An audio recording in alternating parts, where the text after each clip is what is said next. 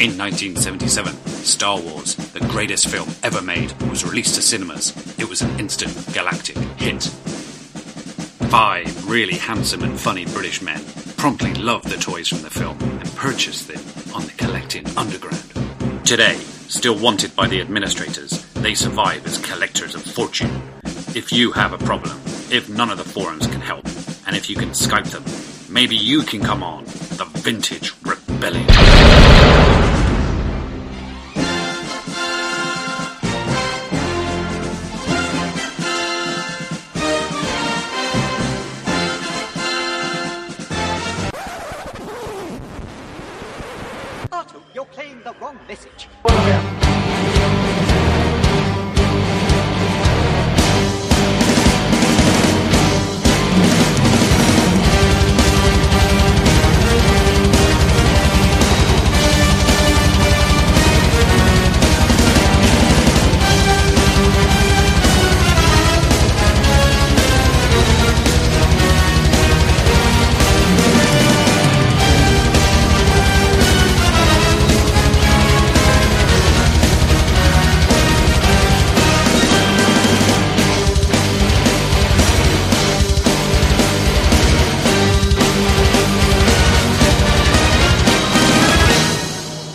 welcome to the Star Wars Vintage Rebellion podcast. I'm Stuart Skinner, your host for the show, and this is episode 18, The French Connection. Joining me to take you through the next 13 hours of vintage Star Wars conversation is their usual crew. First up, a man who has perhaps the fastest growing focus collection in the country at present. His love of R5D4 is expanding by the day. He's also a loose completist and a chunk of hunkiness. It's Dickie Hutchinson. Good evening, Rich. Good evening, guys. Now, Rich, you're a huge fan of the expanded universe. Okay, so uh, I came across this little um, teasing question. I want to know whether you know the answer to this. Okay, do you know what Bossk wanted to be from a small baby lizard? He wanted to be a tennis player because I think he had his um, sights set on beating um, Andy Murray in the Wimbledon final. It's interesting, Rich, but it's wrong. I'm afraid he actually wanted to be a stand-up chameleon. very, very poor. Uh, right, next up is a man who has been gloating about rugby for two weeks after his insignificant country beat the mighty England. More importantly, he's a Star Wars completist with an obsession for the TIE fighter pilot. It's Grant Criddle. Good evening, sir. Hey, hey. It's not actually a real World Cup, Grant, because there's no Panini sticker album for it. You haven't really won anything. Next up is our gentle giant with a diverse collection. If it's Leia, Padme, or Rey, he'll probably buy it. Our market enthusiast who tried to pickpocket Yoda this month. I can't believe he could stoop so low. It's Peter Davis. Good evening, Peter Wheely. Hello, my little fluffy hamster. How are you this month? Poor. I'm very poor this month. Is that because you splashed the cash on a slave Leia costume? Indeed, I had to sell the oh. house, but it was worth it. Pete, if you had won that, what would you do first with it when it arrived? I would persuade any attractive female to put it on for me. Or you, or just any attractive person in general. And finally, then, our eldest member of the crew. I think that's correct. If it is, I am. Luke's the oldest. Uh, a Luke X-Wing focus collector who likes to dress up at every opportunity. Good evening, Jezebel. Good evening, Stu. Good evening, lads. Good evening, everyone. Jez, you love a bit of role playing. Have you dressed up as anyone this month? This month I have dressed up as Mr. Bean. Fair enough, Jez, but have you dressed up as anyone this month? No, just Mr. Bean. well, I, I, you know, I had to keep them guessing, and yeah, I did go to another little fancy dress party. A lot of people similar age to me, you know, having birthdays, and uh, I didn't want to do a Star Wars thing. That would be too obvious. So I went as Mr. Bean. Well, Jez, as you're full flow at the minute, you can carry on talking and tell us what you've been purchasing. Actually, can I just stop you there for a second? Did you go as Mr. Bean or did you go as a baked bean? Oh, he's on fire! I'm going to enjoy tonight's episode, toying with you. Is that got because his the head head for looks it. like a baked bean? Yeah, look, look a massive bean, isn't he? Jez, acquisitions. Yeah, bit bit of a uh, bit of a string bean month for me this month. Really, not not really done anything. I've got a couple of small little oddball bits for my uh, Luke X-wing collection. I've got some uh, a Yamakatsu, some cards from Japan, just arrived today actually. And let's try and pronounce this with a tongue twister.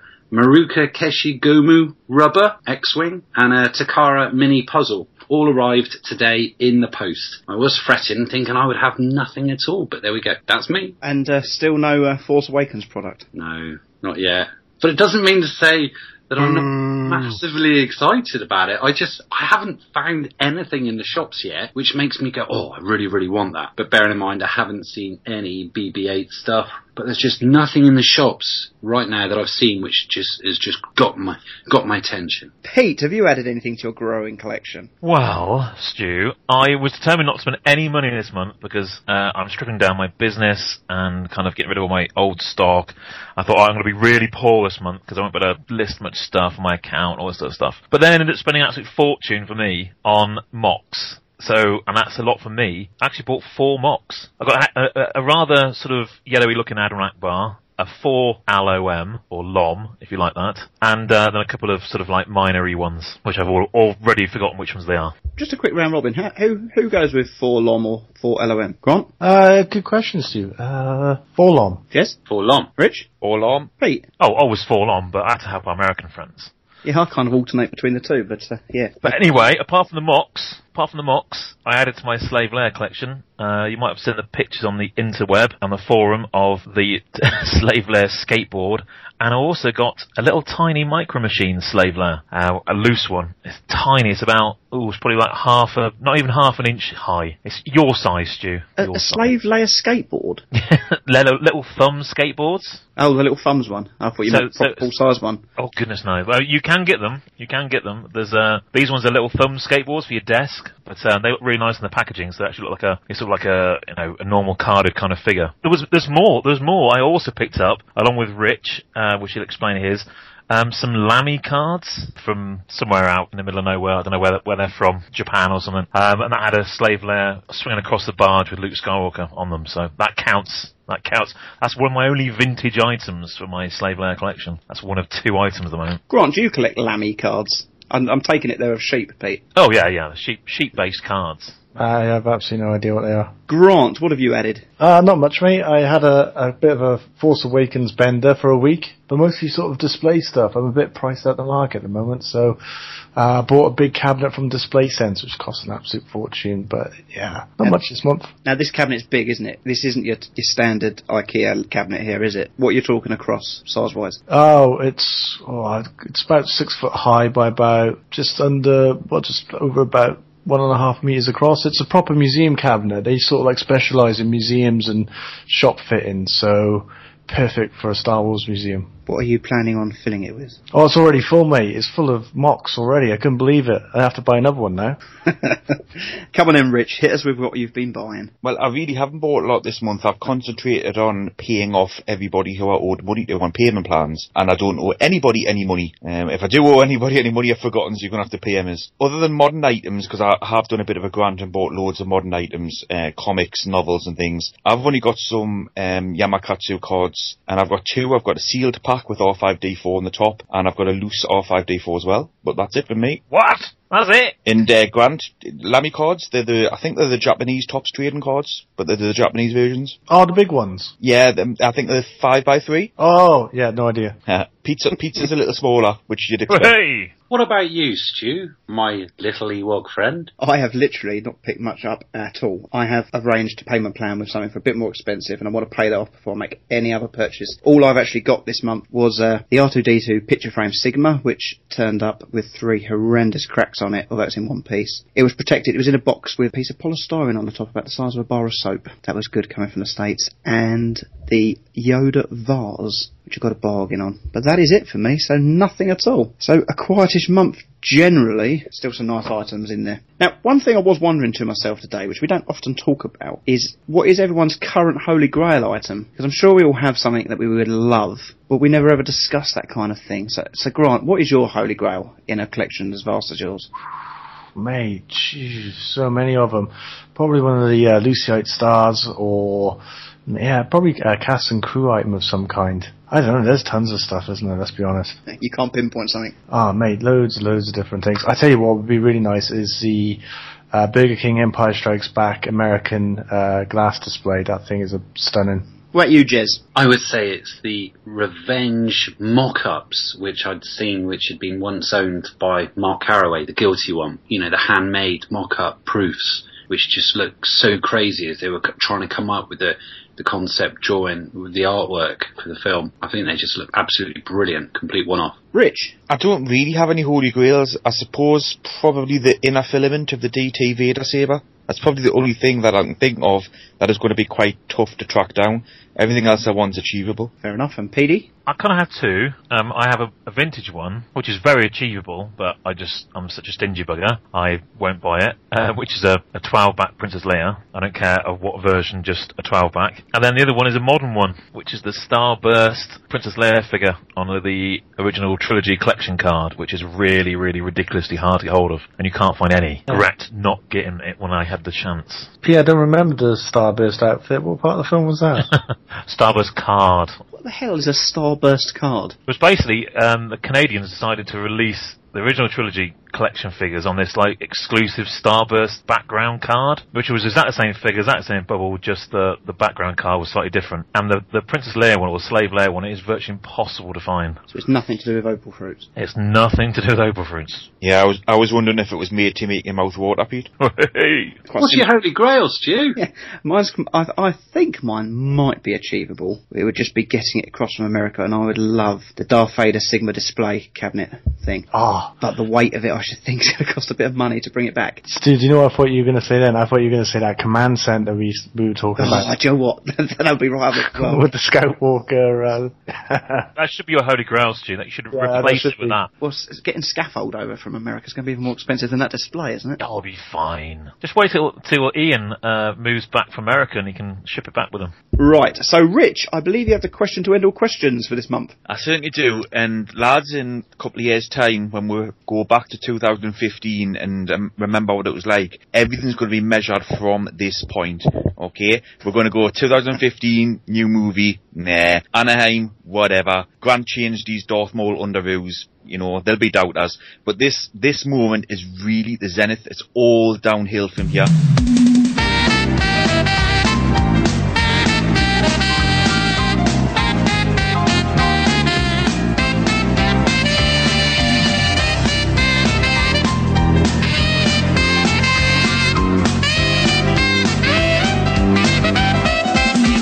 I'm going to give you some clues. All you've got to do is name the Star Wars figure. Easy? easy. Well, clearly it's not going to be, is it? Well, you can ask for an easy question, and if you want an easy question, I want you to hear, I want you to hear easy, easy, easy, like Big Daddy in the 70s. If you ask for an easy question, you get no points. If you want a hard question, then I want you to say, give me a hard one in true Red Dwarf style. And for a hard question, you get zero points. And at any time at all, you can ask for help from your podcast members. And if you do that, you get no points. Okay? Just a word of warning, lads. The hard questions are like a quadratic equation on Viagra, whereas the easy ones are like an Essex girl with a five pound note. So, who wants to go first? Stuart.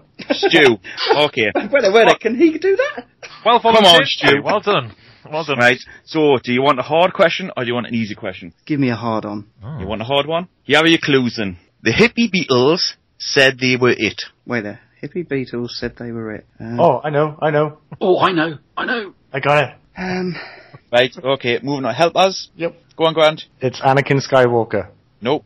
What? I, I, I, I was going to go Death Squad Commander. Nope. Oh, Jez? No, I don't know. I was just trying to put extra pressure on him. Okay. Wait there, wait there, wait there, wait there. controversial. They were Oh, it. yeah. They were. It's got to be Luke Skywalker. Think of a song. Uh, Song title. Anakin in the Sky of Diamonds? Can I say help? The answer is Walrus Man, because the Beatles said, I'm a walrus. I quite like that. Wait, they can't nominate Grant. Oh, go on then. Nominate Grant. Go on, Grant. I, I don't know what's going on. Do you want an easy one or a hard one? Oh, I want a hard one.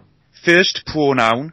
Take the rant out of a podcast member and give him two fat ladies. Gamorrean Guard. I know that. That's easy. Was that right? Nope. No. Can I guess? Gamorrean Guard. 8d8. Go on, Stu. 88. IG88. Well done, Stu. Okay, close enough. No, he said 88. No, I he? didn't, Pete. What are you on about? I said IG88. he said 88. I'm like you did correct. Pete, Pete, put yourself on mute. You, put yourself on mute. You're embarrassing yourself. The first pronoun obviously is I. Take the rant out of a podcast member. That's left with a G from Grant. Oh, and give him good. two fat ladies. IG88. Yeah, uh, 1 0 to me. I think he's given no points to get it wrong. Yeah, no points. Who do you nominate next, Grant? Oh, um, Stu. Knew you were going to say that. Jez. Jez. Hard or easy, Jez? I need, I need to have it hard, Rich. Right. Huge election, but let's have two holidays down the valley. What the hell is going on? Oh, that's that's so easy, surely. Oh, come on, Jez. The huge election's the biggest clue of that. And we've recently had one. Oh, I've got it. He's run off. I think you muted Jez. Just come back. it wouldn't make a difference if I was muted or not. I'm thinking, oh, go on, go on. Stu? Let Pete take it because he knows it. Oh, I have no idea. I was just putting pressure on Jazz. Is it? No, I think I'm going to make a, a real wall of myself here. Is it Chewbacca? It was General Madine. Huge election, General. Two holidays, we'll have two holidays in May. And down the valley, Valley's a Dean, General Madine. right. Okay. We we see Richard's Richard's mindset here, boys. Right. What, randomly associated? Rich, uh, it's not the first time said this, but give it to me hard. Billy Yells, two years before Arnie did. Billy yells two years before Arnie did. Yep. So you've got to get the first part from Billy Yells. So what did Billy yell? Billy yell. Got it.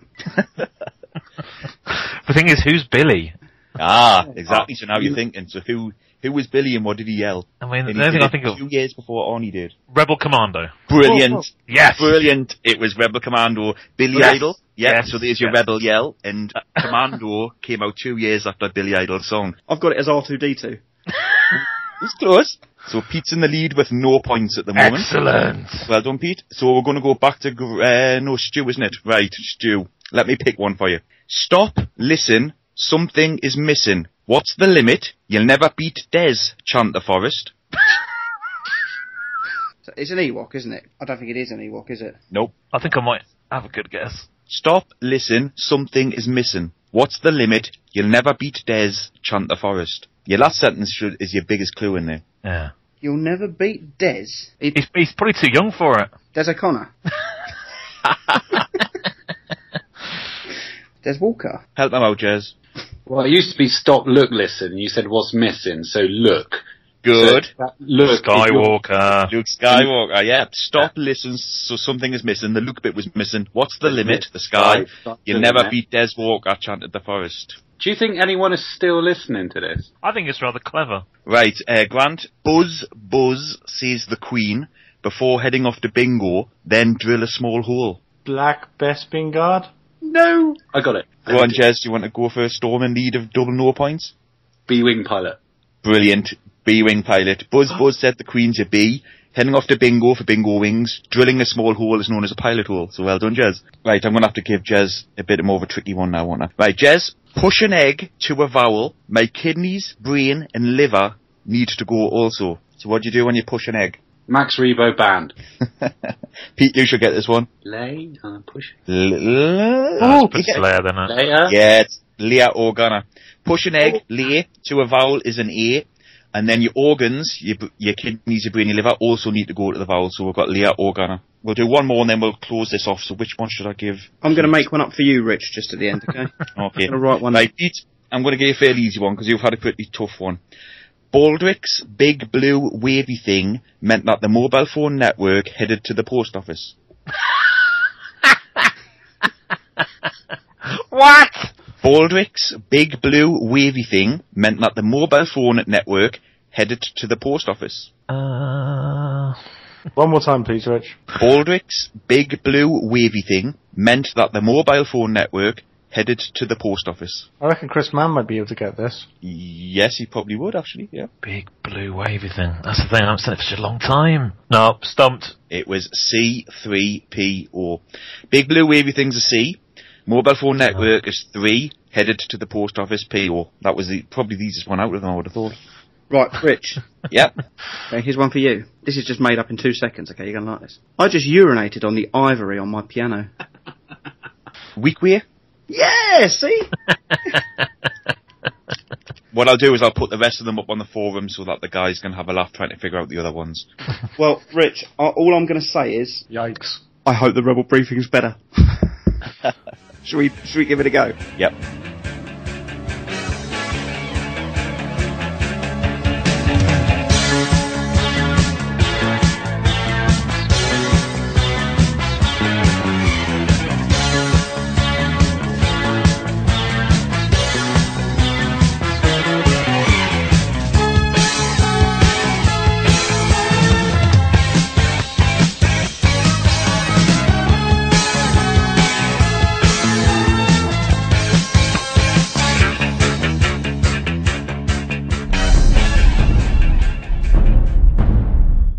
Jawa Joy Wooden Wonders. Malcolm Tween gets our stamp of approval. A little bit of Star Wars Follies, number 10. Hoff Rebel caught off Guardian. A ruby with a toy. Lost passion before passion. The rebel base is on a moon on the far side. We are preparing to orbit the planet. Now, Rich, I believe you managed to speak to Gus Lopez about the Sandcrawler wooden pattern. Well, Gus Lopez doesn't do things by halves, does he? When he publishes an article on StarWars.com, you just know it's going to be top drawer, but nothing prepared me for the contents of the last one. So I'm delighted to bring you a short interview that I've recorded with Gus, discussing his article in a little more detail. So, Gus, a Sandcrawler pattern, what exactly is that? Yes, uh, good question, Richard. The um, so for some of the Kenner toys uh, that were made back in the day, they actually would make patterns out of wood. So I think some collectors are familiar with certain toys, particularly action figures that are sculpted out of wax or other other materials like acetate plastic. Uh, but those are more organic things that are kind of used. Those techniques where uh, you, have, you know kind of curves and organic shapes. But for items that have like straight lines and kind of more standard geometry, using wood and milling out of wood and, and, and attaching pieces of plastic and wood onto like what is effectively a wooden sculpture is the approach taken for those toys. And so for the Jawa Sandcrawler, they made this basically huge wood sculpture at two times the scale of the actual toy. What Yeah. kind of guidance would the sculptor have been given in creating this pattern? Would it have been to perhaps follow film stills or, or would there some other kind of guidance? Yeah, they well the, the um I mean this toy definitely has for especially those years of Kenner, very early years of, of Star Wars toys Kenner, um very accurate likeness to the on-screen vehicle. Um, so they definitely use lots of reference from the movie and, and probably my guess would be blueprints and shots from the movie. You don't know for sure what exact reference they used, but it looks like they had some fairly accurate screen reference for it because they got a lot of the angles and detailed patterns on the Sandcrawler model from the film onto the toy. So it, it's a very, very nice likeness of the to- of the of the actual vehicle. You know, compared to say like a lot of other toys from that era, which were probably they took a little bit more creative license. The Sandcrawler is a pretty honest rendition of it. Yeah. I mean, regardless of the fact that this is double the size of the toy, there are some incredible complex details on it. Did you manage to speak to the craftsman at all and, or get any sense of pride in this? Yeah, yeah. I mean, definitely spoke to the people who worked on it, and uh, and there was there was an immense uh, sense of pride in this. I mean, the fact that they saved this for all, over those years uh, was a testament to that. The, the, these guys worked on a lot of different patterns for for toys and for Kenner and elsewhere, and uh, but they knew the Star Wars ones were kind of some of their favorites that that, that they had made. So they uh, they definitely had a lot of pride in doing it. I mean, originally there were a lot of other pattern pieces for like this this particular shop they came from did a bunch of other uh, Star Wars pieces. So for example, the Sandcrawler, the bulk of it, this base kind of 3D kind of uh, pattern where they've assembled kind of several sides and attached them together to form the basis of the Sandcrawler.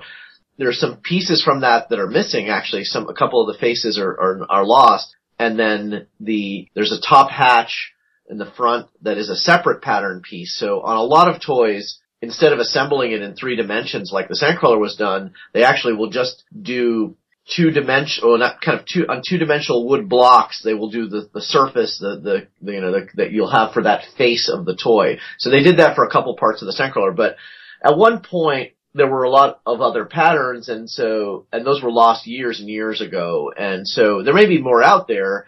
Um, the theory is that former employees of the company had run off with these things, so there might be more out there eventually, but I think a lot of them got destroyed as well, is the likely thing. But the great thing with the Sandcrawler is almost every piece is still there and intact, so it looks amazing. So I think it's my favorite Kenner piece of, you know, I have a lot of pretty good Kenner pieces, but I think it's probably my number one favorite piece right now. I, I can't think of one I, I, I love more than that. Certainly is excellent, especially with the story that you said about not actually having the Sandcrawler back in the day when you won your paper round. Yeah, yeah. And it, I mean, it looks spectacular on display. Like, you know, we have the photos in the StarWars.com article, but seeing it in person, in fact, at some point I should just shoot a video of it, cause seeing it in person, it's so amazing, cause you just zoom in on any little detail. It's just the amount of workmanship that went into the look of the Sandcrawler. It's all like handcrafted in wood. It's just like, wow, this is just an awesome piece. Yeah.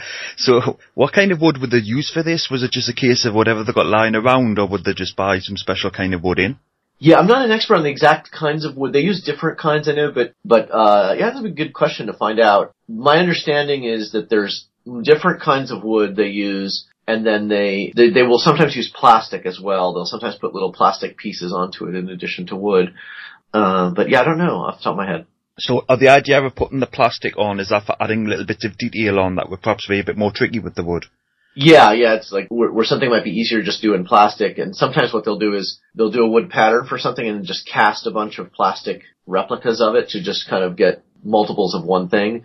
They'll do that sometimes. Uh, the bulk of it is wood though. The bulk of the sculpture is, is wood. How does one get from this wooden, you're calling it a pattern, to the actual toy? What's the process involved there? Yeah, I mean, it's very similar to, uh, how they take a wax sculpt and get it down. So basically, what they do is that eventually what they, they, well, in this case, the sandcrawler is two times the size of the actual, you know, the actual toy. So they at some point have to use a pantograph machine to reduce it to the size of the toy. But, but what they, yeah, what they do is they basically use a pantograph to kind of go over the surface of this basically and reduce it down to, well, they'll probably get it down to a hard copy at the scale of the actual toy. And then they start to kind of use that hard copy in one to one scale as a tooling master for the toy. So the the Sandcrawler toy is made of mold injected plastic. So um so so they're they definitely made different kind of different faces of it and stuff were made very similar to the other Star Wars toys.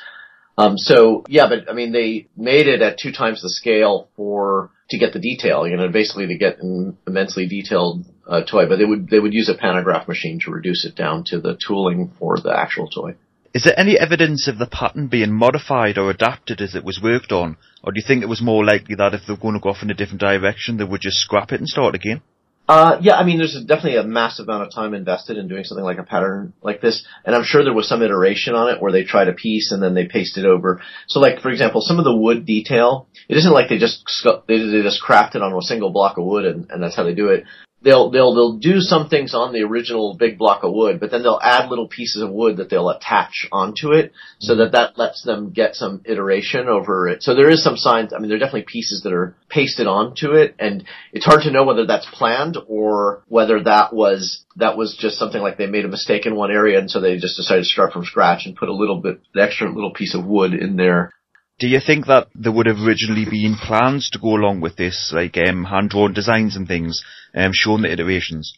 I, I don't think so. I think I think the way they work is that in general they were given um, they, they have reference, they have photos, and they have blueprints and so on, and then they assign it to one person to just kind of start start building the whole thing. There might be multiple people involved, but yeah, there's it, it basically you know they're just told you know build a toy of, with these specs, this size, here's some reference for it, and go for it. And then they and then there's these you know very artistic types that you know that are involved in doing this kind of thing and and and who take a lot of pride in their work and want to do a quality job. And of course, Star Wars was already a huge hit by the time they really started to work on the Sandcrawler. And so, you know, they, they just, you could tell, like, put a lot of love into these, making these toys. And so, uh, so that's kind of, uh, you know, how the, how it went about. But I don't think it was any, like, kind of scripted plan. I think they gave a lot of, you know, autonomy to the folks working on, on these patterns.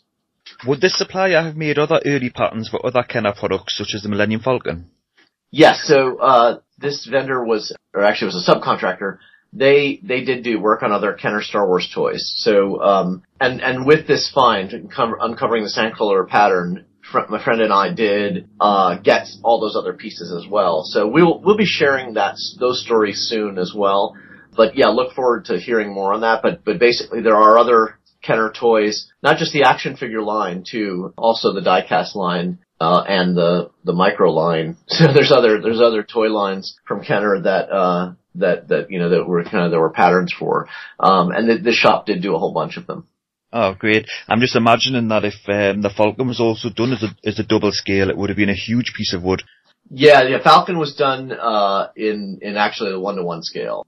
That would make sense. And, and the die-cast vehicles, are they would be perhaps four times or even eight times the size? It depend. Yeah, it depends on the diecast ones, but yeah, most of the diecast ones were done in larger scale as well. Um, like I have, you can see on the um, Star Wars Collector's Archive, I have a I have a two up hard copy of the Star Destroyer, or as they called Imperial Cruiser. Yep. Um, so that I turned up in the 90s, that, that two up.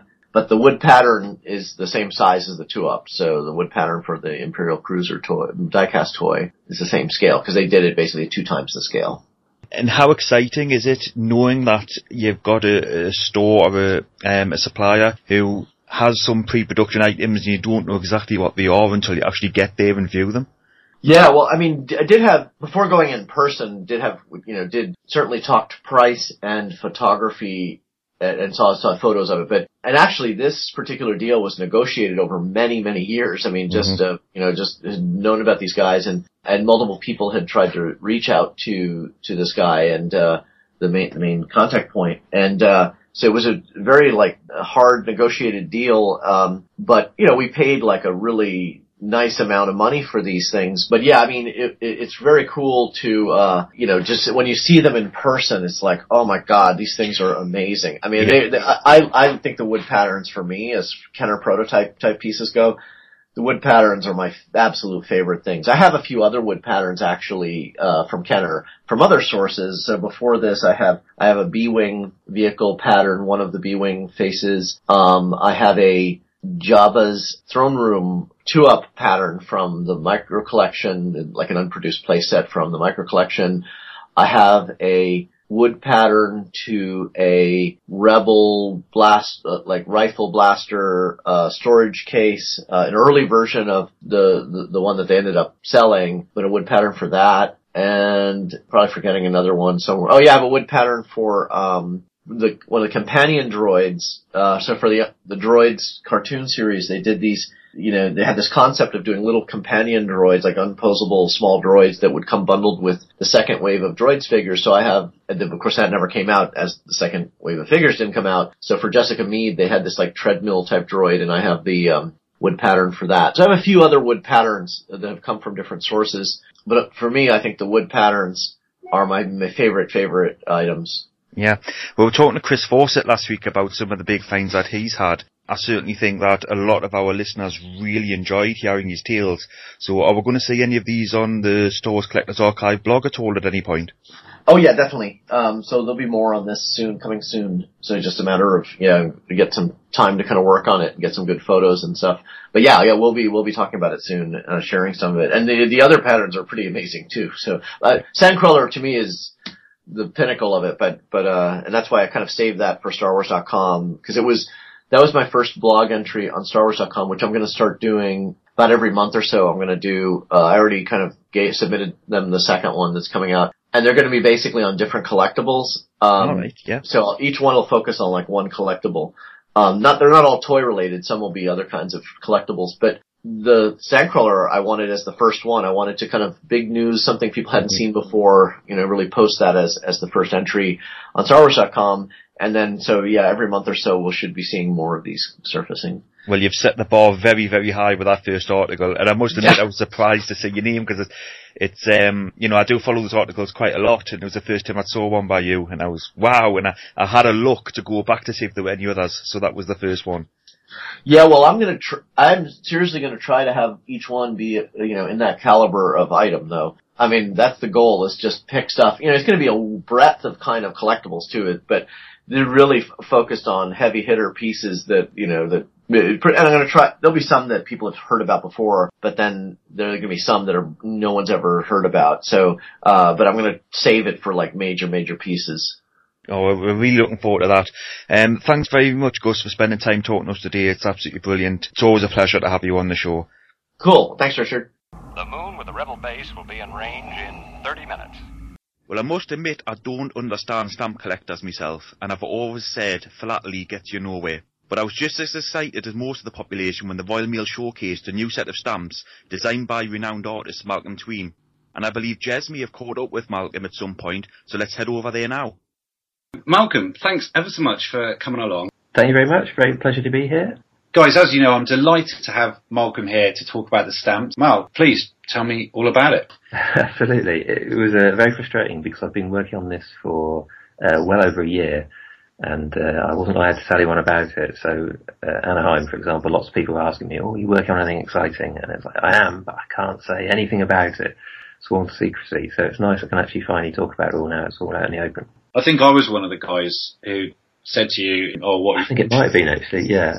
Yeah. There was a couple of British guys I was talking to, so it could well have been you. And uh, I remember saying, "Yeah, there's something actually. I'm working for the UK, and it's really quite cool, but I can't say about it. It's really annoying." Can you just take us back to the beginning then? How did this come about exactly? Um, well, I was approached by a design company called Interabang, who had been working on the stamps, and they'd been working on it a couple of months before I got involved. And they'd been doing a lot of the packaging design for the actual products themselves. And they were already in the process of sketching out the rough layouts for the stamps and working out all the characters, combinations and stuff like that uh, to go through Lucasfilm with Disney. Um, so it's quite a long, drawn-out process. So when I got involved, they'd already done some of the initial designs, and then I was brought in to kind of take those and make them into something uh, a bit more polished and final artwork. You're digital progression, aren't you? So is this a, a personal project or is this digital progression? Um, well, Digital Progression is my company, um, so I'm a partner in Digital Progression. So, uh, but we were working with obviously Royal Mail and Interabang, who's another design company. So it's quite a collaborative uh, project in the end. Yeah. To get this, I mean, massive congratulations. You must have been absolutely stoked. Was it? yeah, it, w- it was. It was um, uh, unexpected. Um, I got a kind of call, and it was very covert. Could you? Are you interested in working on a Star Wars project? But we can't tell you what it's about. So until I signed the NDA and stuff, didn't really have a clue what it was. But I think what is fantastic about this is that it's got a really mainstream appeal. A lot of my friends who really love Star Wars because they grew up with films, they're not necessarily going to collect toys or the comics or merchandise. But to them, to them, this is something that you know really appeals because they can stick a stormtrooper on a on a letter. It's just got this fantastic crossover appeal that I think um, you know a lot of other Star Wars stuff doesn't really have. So uh, it's brilliant, absolutely unique opportunity, I think. You're right. It's got that mass appeal. It's it's got the appeal for the Christmas cards, birthday cards, uh, and and everyone gets it. You've got the classic trilogy, and then a, a portion of the new. You did see there's one stamp which has got the Emperor and Anakin. yes. Nothing, nothing else really from the original. That's um, uh, yeah, not my my Royal Mail really had the final say on all the selection of characters. That's kind of really down to them. They sort of, a lot of discussions with uh, Lucasfilm and Disney. Um, you know, we did other designs of other characters that didn't make the final twelve, but I think it's just one of those things. There's actually so many characters. Yes. Kind of whittle it down to that final twelve is actually very very difficult. And uh, in some ways, I'm glad it, the responsibility wasn't mine to, to make those decisions. So, Yeah. um, but you know, there's uh, I'm glad there's that kind of good good balance. I think overall. Yeah, I mean to get to get people like Dengar, IG88, and Bossk in as a sub sub pitcher in the Fett one. Um, yes, that was that was the one thing I really really pushed for actually, um, and I think that's a real nod to the sort of hardcore fans. I think hopefully they'll appreciate that. Uh, and may, maybe not so well known to you know more sort of casual Star Wars fan, but I think for the, the hardcore fans, that's that's a really good one. I think. Yeah, I think they were looking at the fact that Lucas and Royal Mail were looking into this, and we've got a dozen. Twenty-five percent of the stamps actually feature Vader in one in one sense or another. You know, you've got the primary Vader one, then you've got the Vader with the Ben Kenobi with the Obi Wan and Kenobi duel, and then there was one other, wasn't there, with Vader? Um, yeah, he's on the Stormtroopers as well. That's right, Uh, yeah. And Luke's on three as well. It was it's, it's quite difficult to balance up all the little uh, characters on the montages as well because you need them to tell a story. So it's it's yeah, it's actually just a very long process to get all those sorted and approved and make sure everyone was happy with it. Uh, we we couldn't use ships on the insets because they're going to be on the other stamps, so uh, it was decided to go with all characters on there. And so it's, yeah, it was actually just quite a long long process of sort of balancing that and getting getting the right set together. And as you said, so you, you were doing the, the primary characters, the 12. There are six additional ships, aren't there?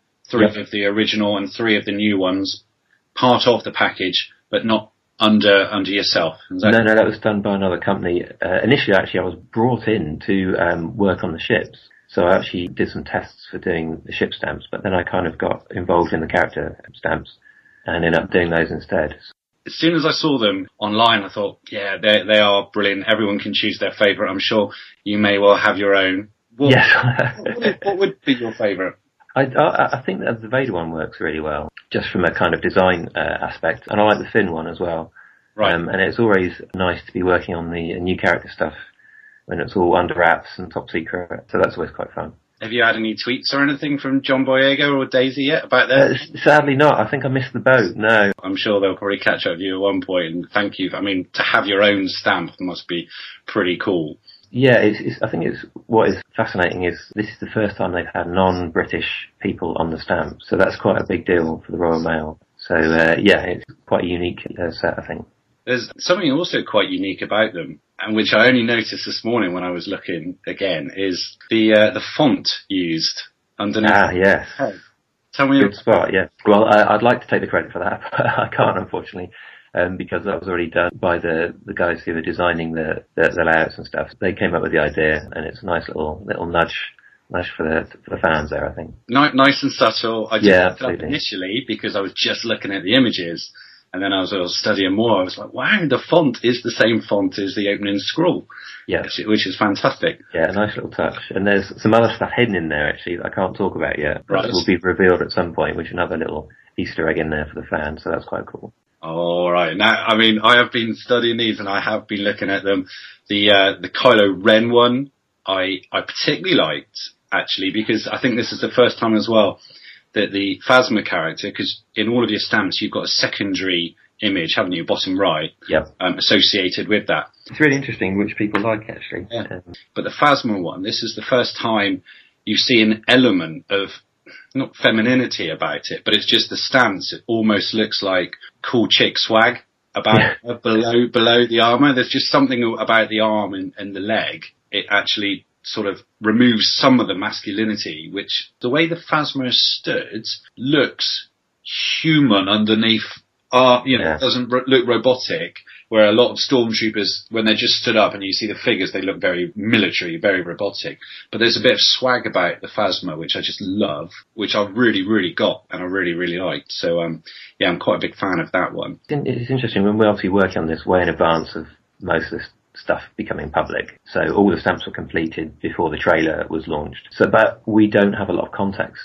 We're only privy to certain information. We don't have a lot of context of, um, you know, the characters and how they relate to each other and all this kind of stuff. So uh, until I actually saw the trailers, then it all comes together and you're kind of like, ah, okay, yeah, I get it. And, and the, the Rey one in particular, I think is going to be very popular. I mean, not only the detail, you know, the tiny little freckles on the neck, all that sort of detail, which is just phenomenal in, in a postage stamp. But it's the sun on that one. I know that the, the Luke and the Ben have got the binary sunset, but the sun at the back of the Rey one, where it's just simmering into the desert in the background, is just, is just stunning. It's, I just can't believe it. I, I don't want them just as stamps. I want the large, you know, the, that, have you got any, um, have you got any thoughts as to sort of future, future work for these or, or? Yeah, I mean, it's, it's all out of my hands really, but I know that uh, Royal Mail uh, in discussions, I think, about maybe doing some prints further down the line and stuff like that. But uh, I think uh, stuff, yeah, all, all in in development at the moment. So fingers crossed, because they were, yeah, the artwork was done to a much larger size. So it'd be nice to see if they can get used for something a bit bigger later on. That'd be great. Yeah, I think I think people will go absolutely crazy for them. You know, the there is the, the the fan base out there, and people just love this sort of stuff. Mal, when you got told that you had this project, did you have any idea straight away that there was going to be what 31, 32? How how many different variations have people got? There are so many things now that people can buy or order. I had absolutely no idea actually, no. So it's been really interesting to see, uh, to see what's available. And I think there might be some more kind of limited edition stuff coming up, uh, as well at some point in the future. So, uh, yeah, I've been pre-ordering like crazy. So, um, yeah, can't wait to see the final thing. Um, I did see online. I think it did say that there were there were some which were going to be released on, on the 18th of December, which seemed quite cool. And obviously, there's going to be some possibly some secrets revealed within that. I think there might be. I may not be at liberty to talk about it at the moment. Mal, we, we are delighted that you've had this to see your artwork here. Just you know, going around the globe on on Christmas cards, etc., is just brilliant. There's so much which I do want to ask you about the other elements as well. So we'll just round off. Send this back to the boys now, and if it's all right, we'll have another chat at the end of the show. Okay, fantastic. So guys, you've just listened to that interview there with Malcolm. We've all seen the stamps. What do you think of them? Well, you know, it's, it's no secret. You, you've heard the interview. I'm a massive fan of Malcolm's work, uh, right from Essen through to Anaheim and now seeing these. I want them And not only the stamps, I want them in A4. I just, I just want to have them framed up on my wall like it is other artwork. I, ju- I just love them. They so appeal to my taste. Yes, they are absolutely stunning prints. I'm a little bit disappointed in that there's so many original trilogy stamps, uh, and perhaps none of Force Awakens. I would have liked to have seen a Darth Maul one, uh, but apart from that, I mean, they're phenomenal. He's a perfect artist to, to do it, isn't he? I mean, his artwork's incredible.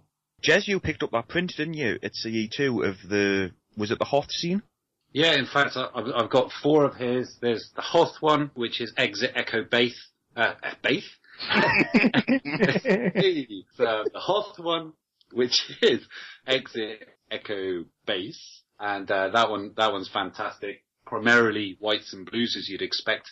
Uh, it was the first one which I saw, which was the uh, Recon Patrol, the Endor one, which was the one which is um, from Essen, and then the Anaheim one, the most recent one, which was Desert Sands. But I also, whilst I was there, I picked up the Japanese one, which is the classic Han, Luke, and Leia by the Falcon. So um, really, really great use of colour. But yeah, it's a good point what you said about the. Um, they've got a lot of the original trilogy, uh, none of the prequels, and then three. Uh, three figures from the new range, and the, and the ships half and half. So half original trilogy, and and again half the new range. I mean, it's it's really interesting though, bearing in mind that this whole project's been going on for you know, 12 months or so. How much is it was Malcolm informed or made aware of of the whole project in the film? So Yes, there is a, a episode three stamp, but that's really the only evidence of the prequels.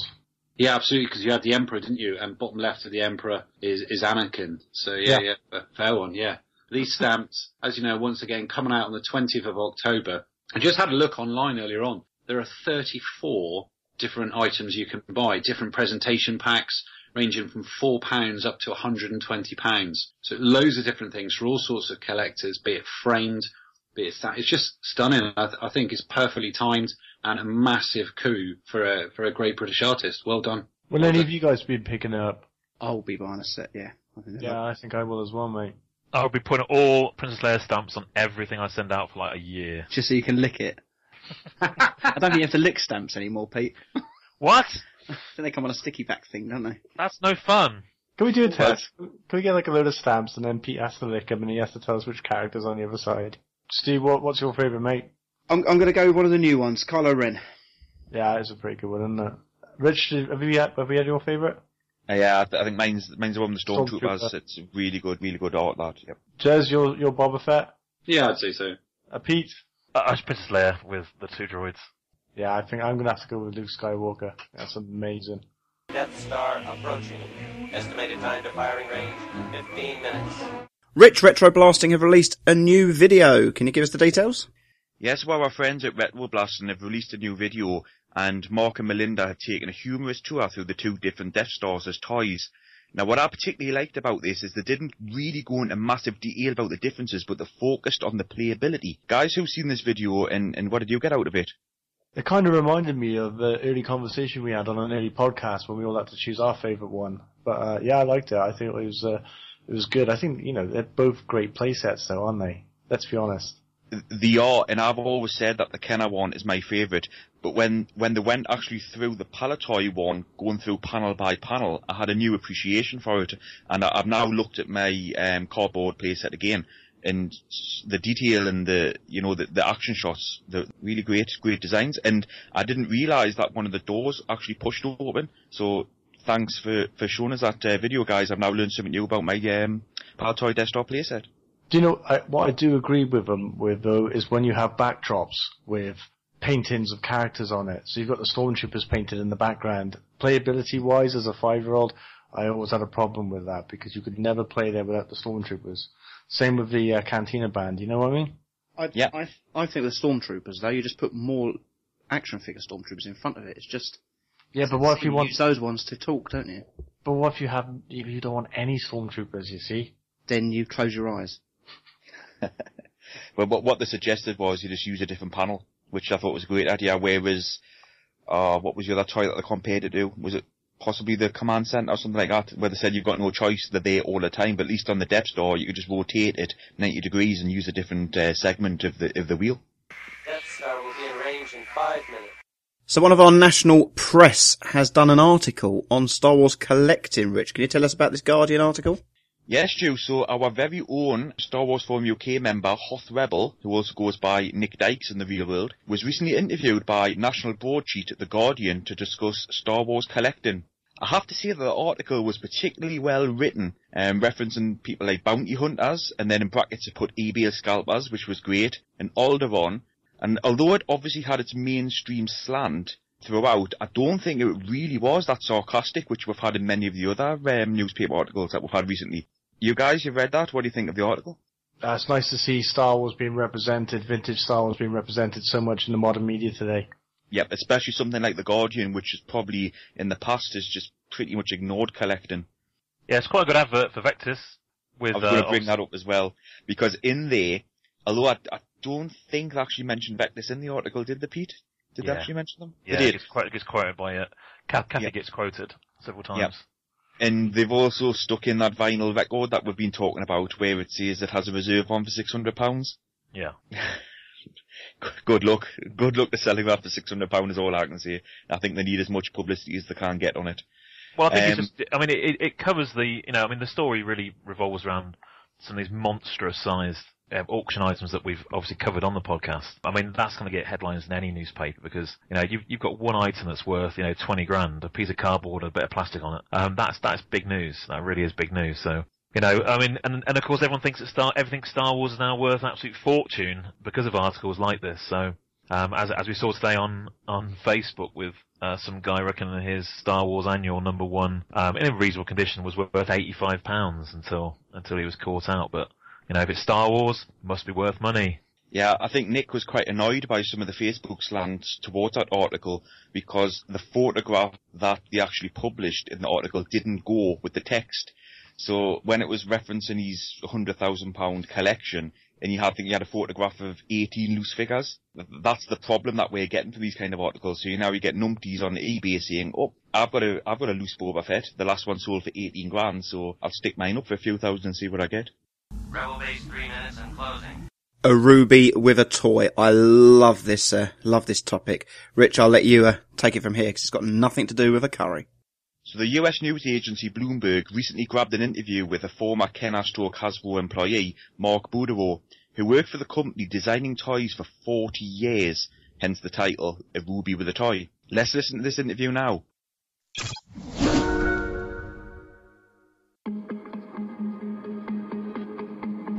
I've been an ATST driver, a stormtrooper. I've been an Endor rebel. Sometimes we are able to actually put our faces onto Star Wars characters. Back in the day, I had a little less gray.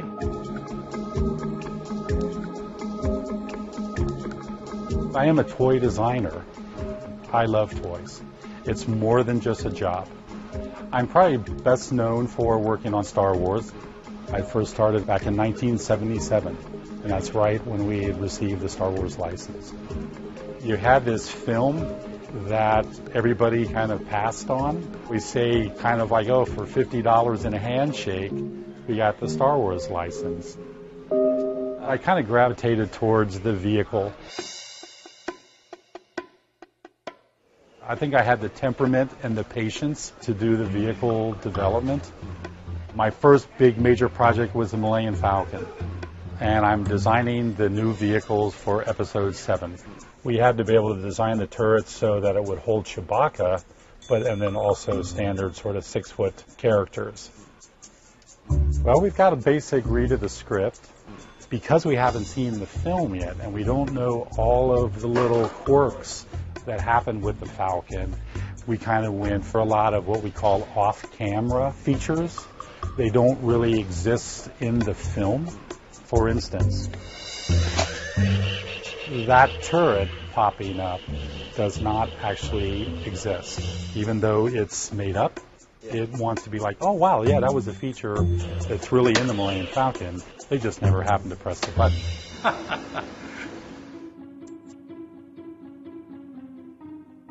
Star Wars is, you know, just kind of in your face, gritty. There's hinges, there's piping, there's electrical, you know, there's vents, you know, all that stuff to make it real. even though it's a galaxy far, far away. I think Star Wars is real. Uh, yeah, they're fancy spaceships, but there's that certain sort of love for going on adventures. Toys embody all of the fantasy that kids love to engage in. They come out of the film, oh, I just love this film. The toys then allow the kids to bring that fantasy to life every day. Now, guys, you've listened to that interview. Did you notice the nice nod to wooden patterns in there right at the start of the interview? Nope, did not, mate. Ah, well, it was there. You had to listen very, very carefully. I've got no idea whatsoever if he does any of the con circuits, but if you bumped into him in celebration, what would you say to him? Well, someone who's basically shaped all the toys of my childhood, or, the majority of the, of the really cool ones, then uh, you know, all we can really do is shake the guy's hand because I mean, you know, the simplicity of things like the Millennium, Millennium Falcon and AT-AT and all those sort of things. I mean, those are classics, been reproduced over and over again. I mean, you think of the Falcon itself; it's been reproduced about five times over the last twenty odd years in various forms, and there hasn't been that many changes apart from little bits of electronics and you know bits and pieces they've added to it. So, I mean, this guy's got to be up there with. Uh, people who shaped the film, hasn't he? I think one of the things that we've all got to thank this guy for is the the way that he's designed the Falcon so that it was so robust. I mean, very. I haven't seen many of them with cracked holes or broken holes or anything at all. So many of them survived intact despite the abuse that we gave them. Deserves kudos for that, yeah. Oh, without a doubt. And wasn't it the greatest toy as a child? The handle, flying that ship around. Forty years, what a legacy. And without him, and without these people, us lot, we wouldn't be sitting here now, would we? Without these toy makers. I'd have to ask him, first of all, please come on the podcast. We'd love to hear your stories. And second of all, what a unique position to be in where he probably knew a lot about Empire, Jedi, The Phantom Menace, Force Awakens, way before those films came out. So what an interesting position to be in. Yeah, you mentioned just there about, yeah, these things very have, very, very rarely have cracks and stuff. Now, I can't remember I mentioned it before, but I had some my younger family members over about two or three months ago, and I gave them an old Millennium Falcon to play with. And these kids were smashing these things around the garden. And this little three-year-old was launching it into the air, and it was coming down, all the bits were flying off. But yet it didn't break, and that's uh, you know that's best part of a 35, 40-year-old toy being thrown around the garden by little rugrats, and uh, it's still I've still got it. It's sitting here. It's still it's in reasonably good condition. Nothing's broken. Nothing's cracked and that is that is testament to the quality of the design, the way it was built, you know, the production, everything. As we've just said there many times, he's working in a job, but to him, this is clearly a hobby and a bit of love for 40 years. Imagine loving your job for 40 years. Would you change places with him?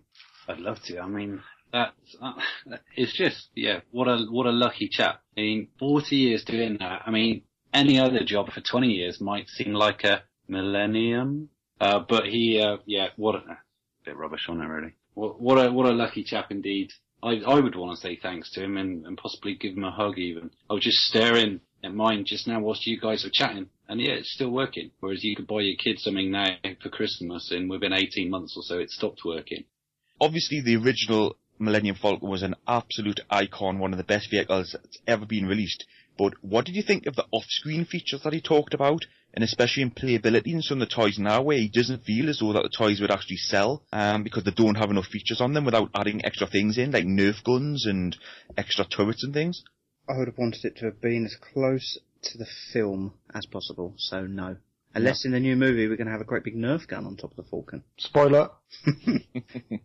I wouldn't be so worried about screen accurate. I, I think I'd be against them sort of putting features on which clearly weren't there.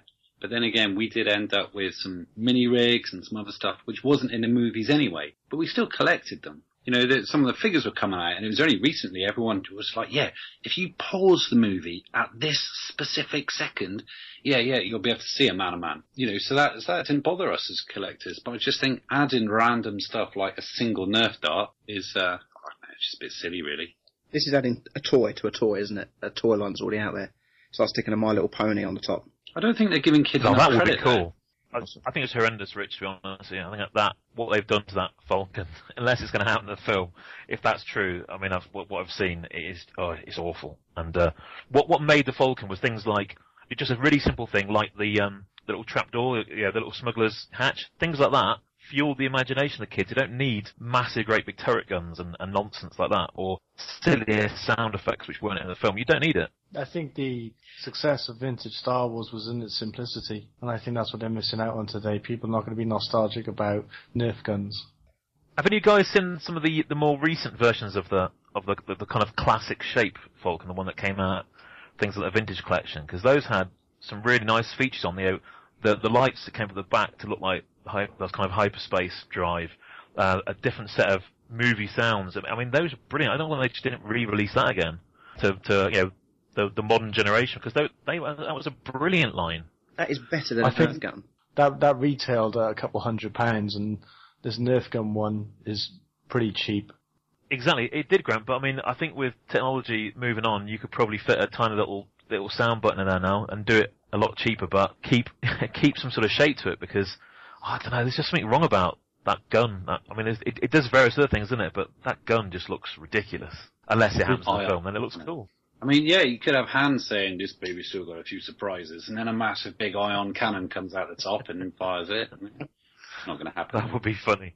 To Mark Boudreaux from all of the Vintage Rebellion, thank you very much for some of the best Christmases we've ever had. Rebel base one minute and closing. Lost passion before passion. Rich, can you give us some kind of context on that headline? It all began in Leicester, way back in 1919. Back then, toys were a sideline for Cascelloid, a large plastics factory. The heady days of Palitoy were on the horizon, and one man who played an important part was chief toy designer Bob Brechin. Working for Palitoy, what was it like? Oh, it was a great company to work for. When you look back at it in hindsight, you think, well, it was, it was a bit more than a job.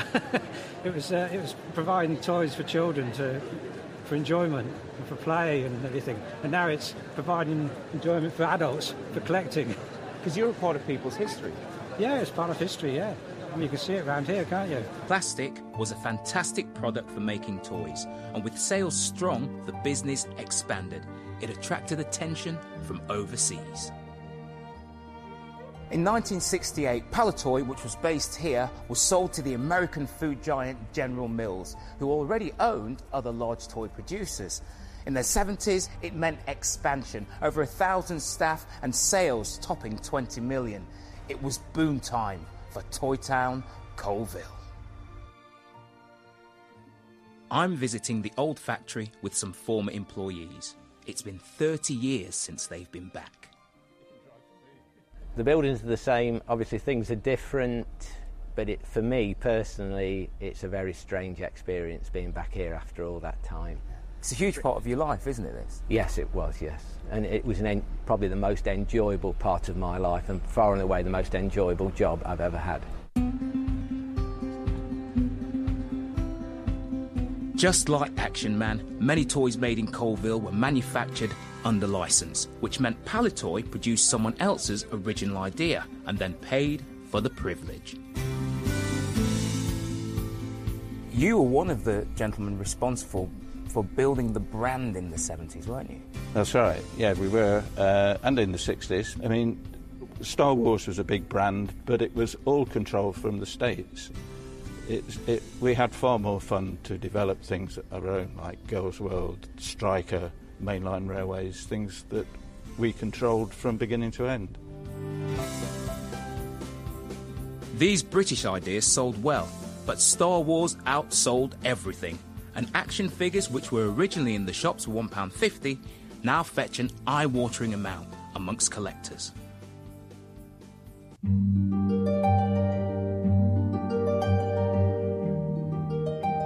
Palitoy, for me, it's the history of the company, the heritage, as well as silly little things like the actual logo. I love that logo. Maybe it's because it's part of my childhood and it's something I look back on. That's what nostalgia is, isn't it? But essentially, we look back on something and go, oh, that was nice. But after the highs came the lows, and by the early 80s, Palitoy was producing many of its toy parts in China.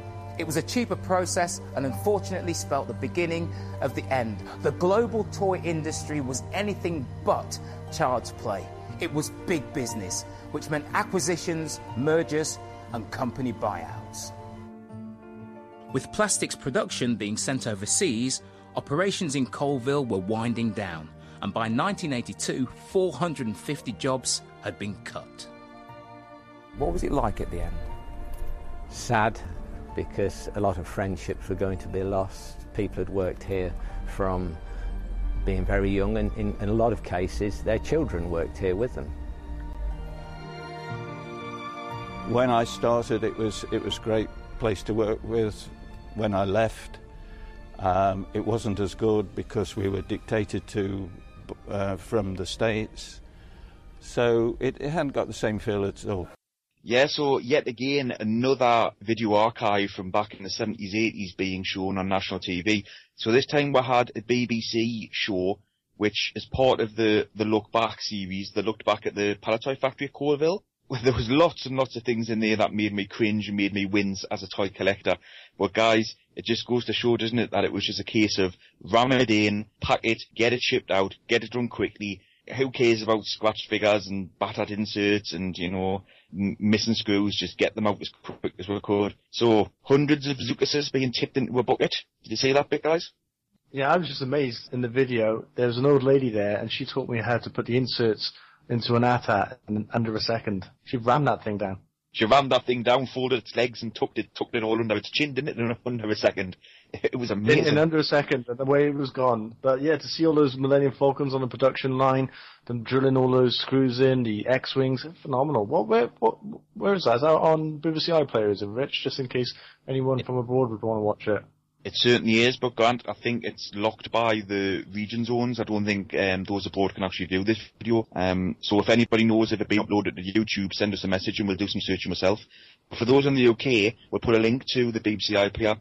So we saw some Jedi mocks being assembled as well. So what date are we looking at for this, guys? Do you think? Would it have been Uh, 83? it was, So that's Oh. 81, 82? no, there's Jedi mocks in there. Yeah, there's been Yeah, I 83, 84, hasn't it? The 83, 84 then, wasn't it? Yeah.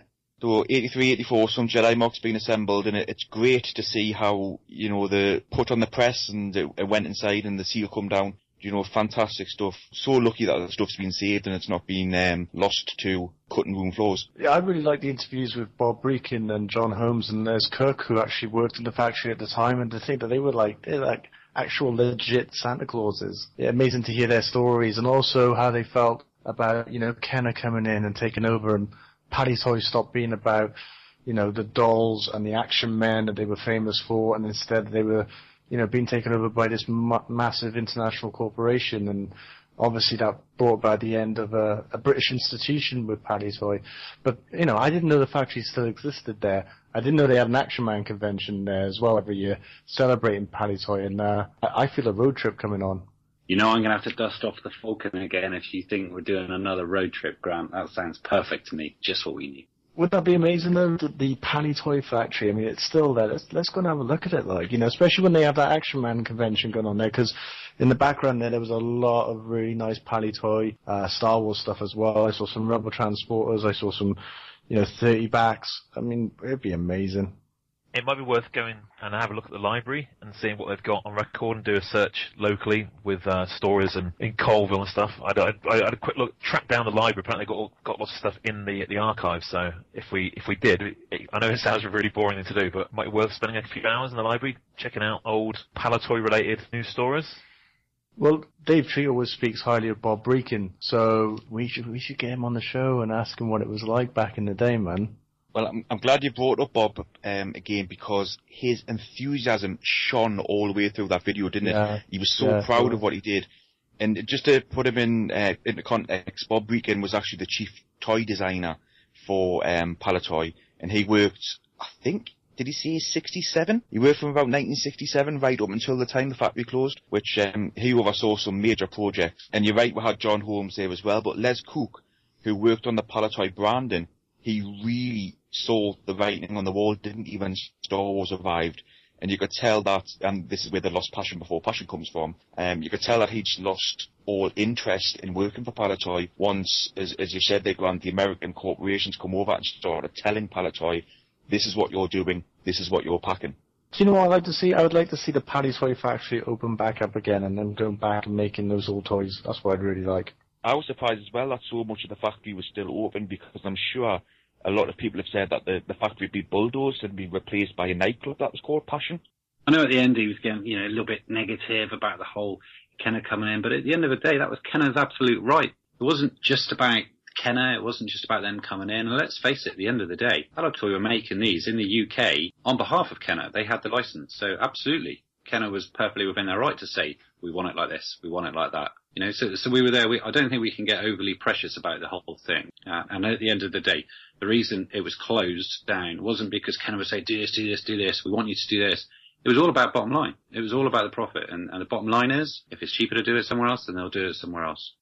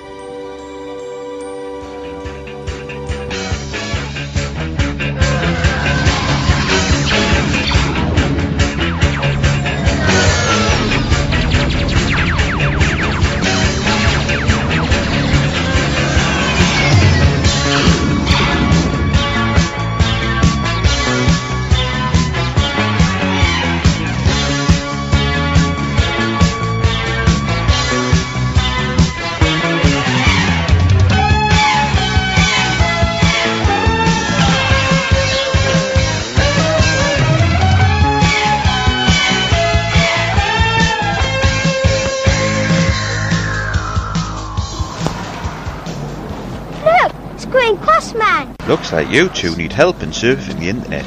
My little friend here will show you how. First, join a forum like Star Wars Forum UK. Here? No, that place is full of trolls. A safe place where preserving the hobby is a concern.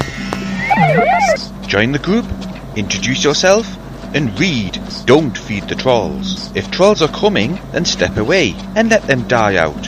When there are no trolls near, then it is safe to proceed. We won't be there when you're online, unless you come over to Star Wars Forum UK to have a good time.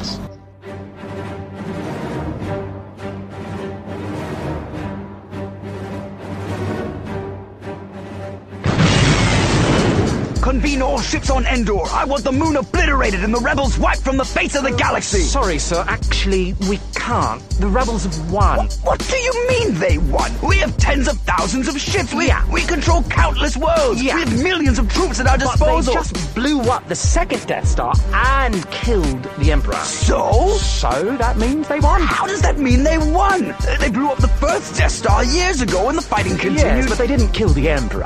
They had to do both. We can't fight back. No, sorry. This is the end of the Empire. Really? Yeah, afraid so. That's it then. What do we do now? I guess we could go get a massage. Uh, let's do that.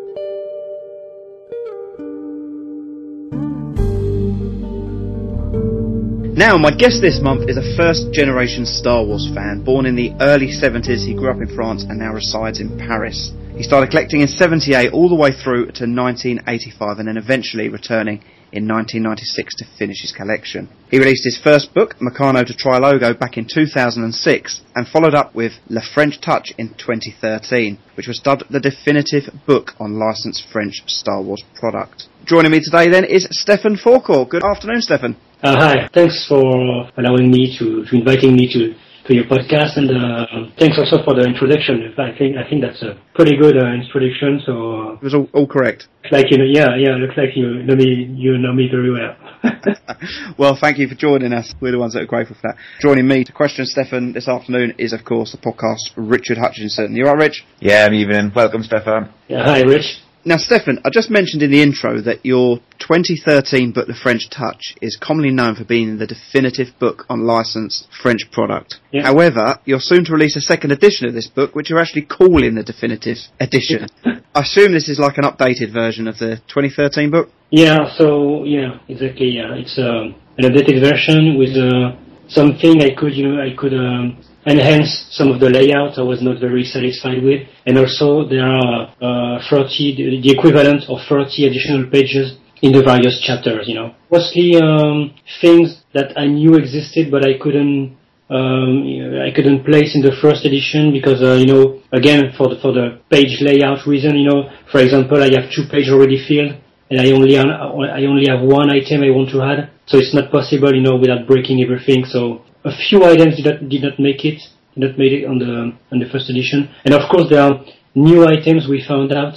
Uh, some we knew existed but couldn't again um, be placed in the first edition because I didn't have the pictures or the item, and of course also some new items we we discovered since uh, since in, in in the last three years. What's been the most exciting discovery you've made since the book came out that's going to be in the second edition? So there's, um, of course, uh, some um, some interesting newspapers or magazines. It's only a few ones. If I wanted, I could add uh, maybe 50 pages of magazines. So uh, so there's no point of uh, of seeing them all. There are a few magazines from um, from Star Wars, Empire Strike Back, and also Return of Jedi with nice stuff inside and a nice uh, a, a nice page layout, uh, something nice to see, and also some interesting uh, stuff to to review inside. I also replaced or upgraded some some pictures of some items, and also we also added um, some some items which didn't make it in the, in the first uh, book, like the the Return of Jedi 40 45 back layer. So this was uh, this is an, a figures we thought existed, uh, but we never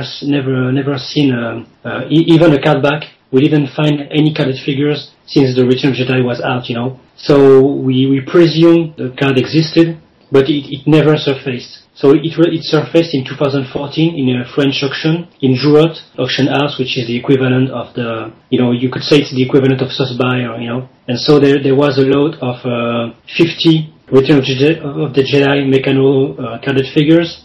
Among this lot, there was three or four carded Leias, which was amazing. I didn't buy the Leia because uh, I'm not into Return of the Jedi uh, run, and uh, first, and then second, it was way too expensive. Most of the guys missed the the the, the Drouot auction, so uh, at the, at that time the cards were at a fair. You could you could even say a cheap price, but by the time they were sold in a, in a, in stores, you know, in Parisian stores, uh, they found their way uh, in Parisian stores or even on the internet. So they have become, you know, really really expensive. So this is a major addition in the book. There is also the, the infamous uh, Return of the Jedi Meccano 3-pack, which is the only one known in existence. So thi- this is uh, from a UK collector actually, and he bought it from a Parisian store uh, more than 10 years ago. So it was defi- definitely something I wanted to to uh, to to add to the the previous edition, but um, we had some time constraint and, and we couldn't make it on time. So I just got actually I just got the pictures uh, one week before uh, completing the book. So you you know so it took nearly three years to get the pictures. See what I mean?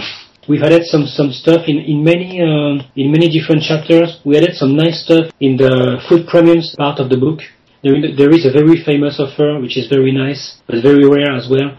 Is the the Motta the Motta ice ice cream uh, offer in 1980, and uh, there's uh, stickers to to collect like the the, the stickers album, uh, and there is also a poster you could you could ask could order when you from from the company. Uh, so the poster was already in the first book, but it was in a small size. So I decided to add it um, as a full page, so you can really enjoy the the, the, the poster. And also I could find the the, the stickers because there were the, with this offer there was three promotional stickers you could get in stores. So these are very rare stickers as well, and I could I, I could find them for myself for my collection in the meantime. And so I made some very nice scans to to, to add them to the book there's stuff everywhere, new stuff everywhere. There is also the for example, the the, the bi-logo uh, AT-AT.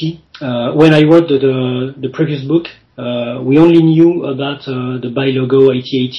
Uh, we didn't know uh, there was uh, some previous release in France. And, and, in fact, we, dis- we discovered the AT-AT was sold in France first with an imported box from Palitoy with a French notification sticker. Uh, so we just found found that two years ago. And I also realized there was more than three or four different instruction sheets for the for the AT-AT uh, with Meccanos, logos, a, a, a true bi-logo uh, instruction, instruction sheet. So it was a very nice discovery. So you could say it's minor stuff, but in the end, very uh, nice addition because we we could really really find really surface items uh, which were not yet known.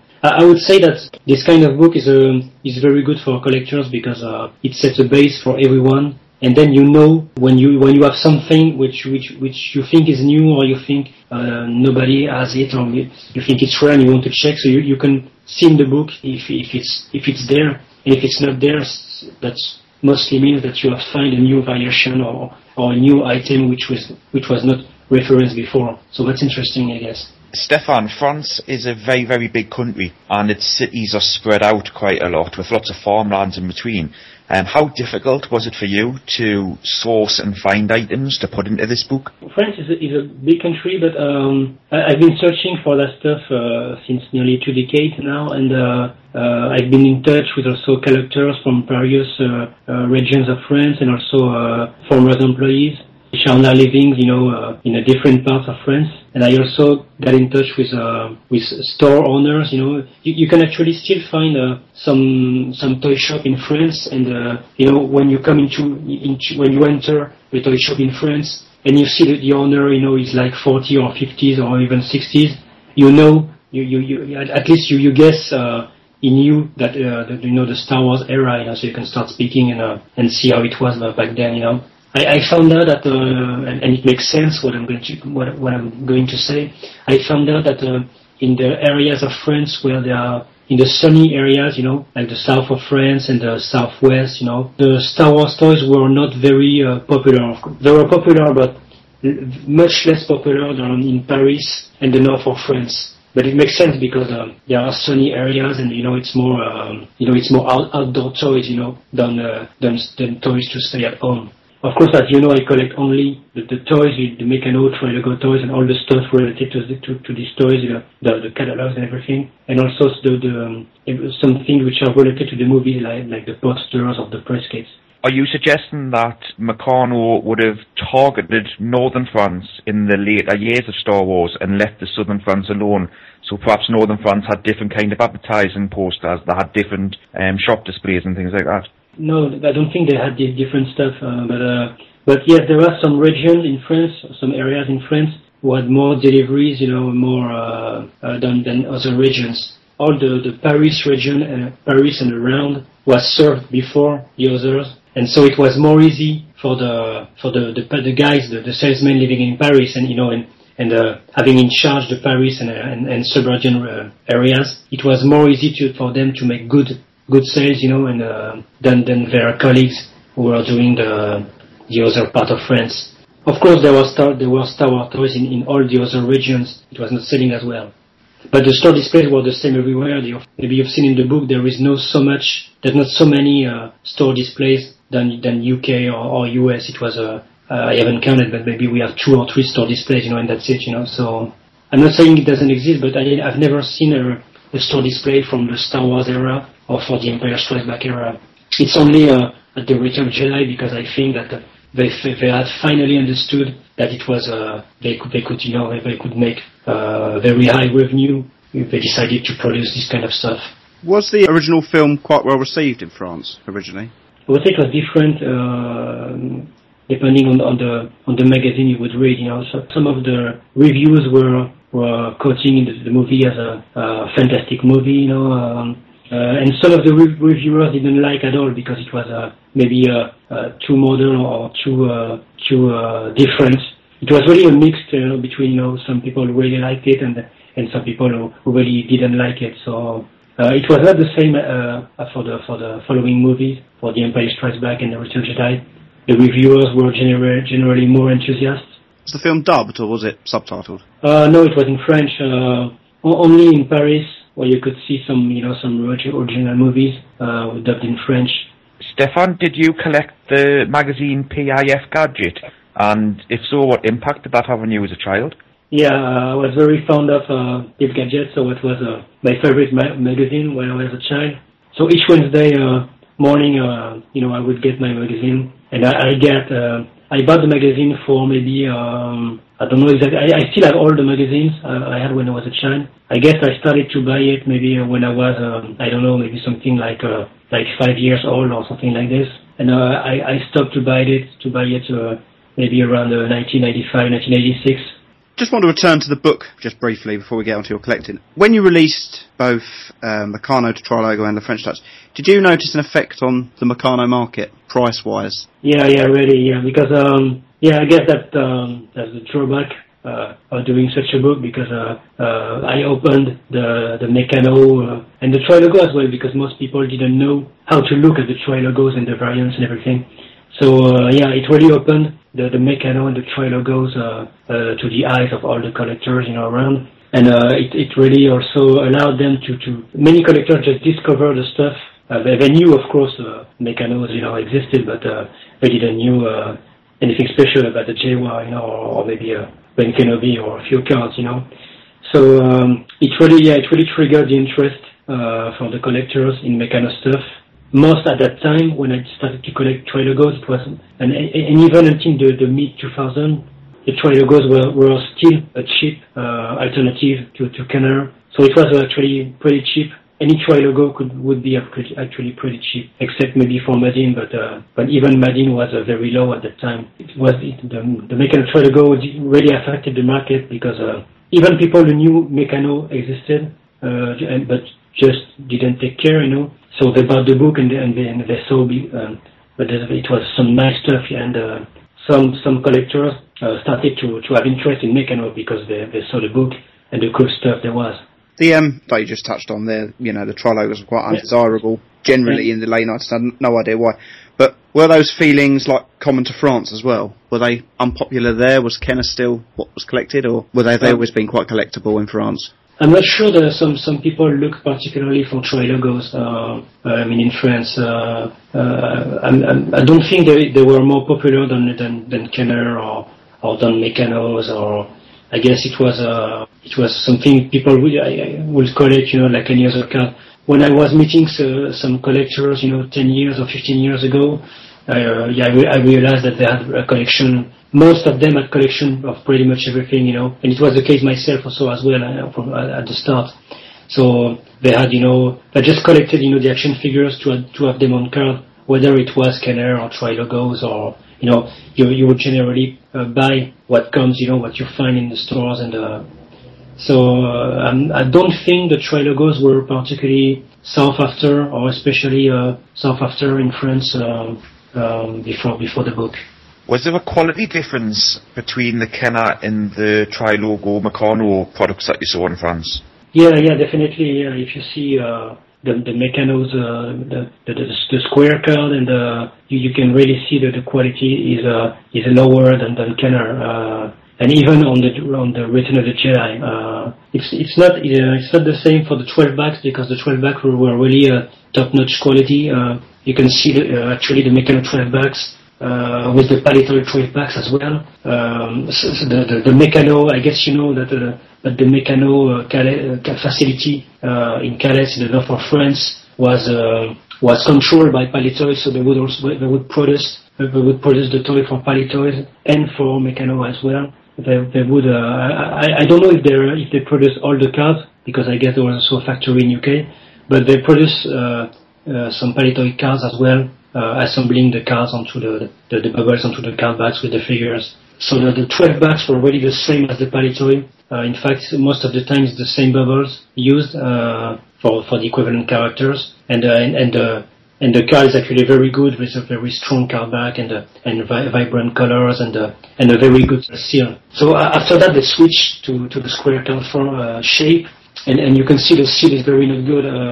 I found many many cards where you when, where the the bubble is barely sealed. So that means that you you you have uh, so first you have the cardboard all the collectors who have, who have, who actually uh, had a, a square card figures in, in their hand or just a card back, you can really see the, the card stock is very different. So on the back it's very grainy, so you can see, you can, you can't really see the details of the pictures. You can see them, but it's not as good as a color card, uh, back, back card. And, uh, and the, and the paper card stock is a bit thinner it's less uh, sturdy, you know, than the, than Kenner cardbacks. And and then you have the bubble seal. The bubble seal is, uh, is very poor at some point, and uh, and so it, it's very frequent that you see some Meccano carded figures, and the bubble is not sealed uh, all around. So maybe there you, you can see maybe the, the middle which isn't sealed. And I, I, I even I, I even found some cards when the where the bubble is only sealed at two, two or three points, uh, two or three uh, areas of the bubble, and, and the rest of the bubble is totally unsealed. You know,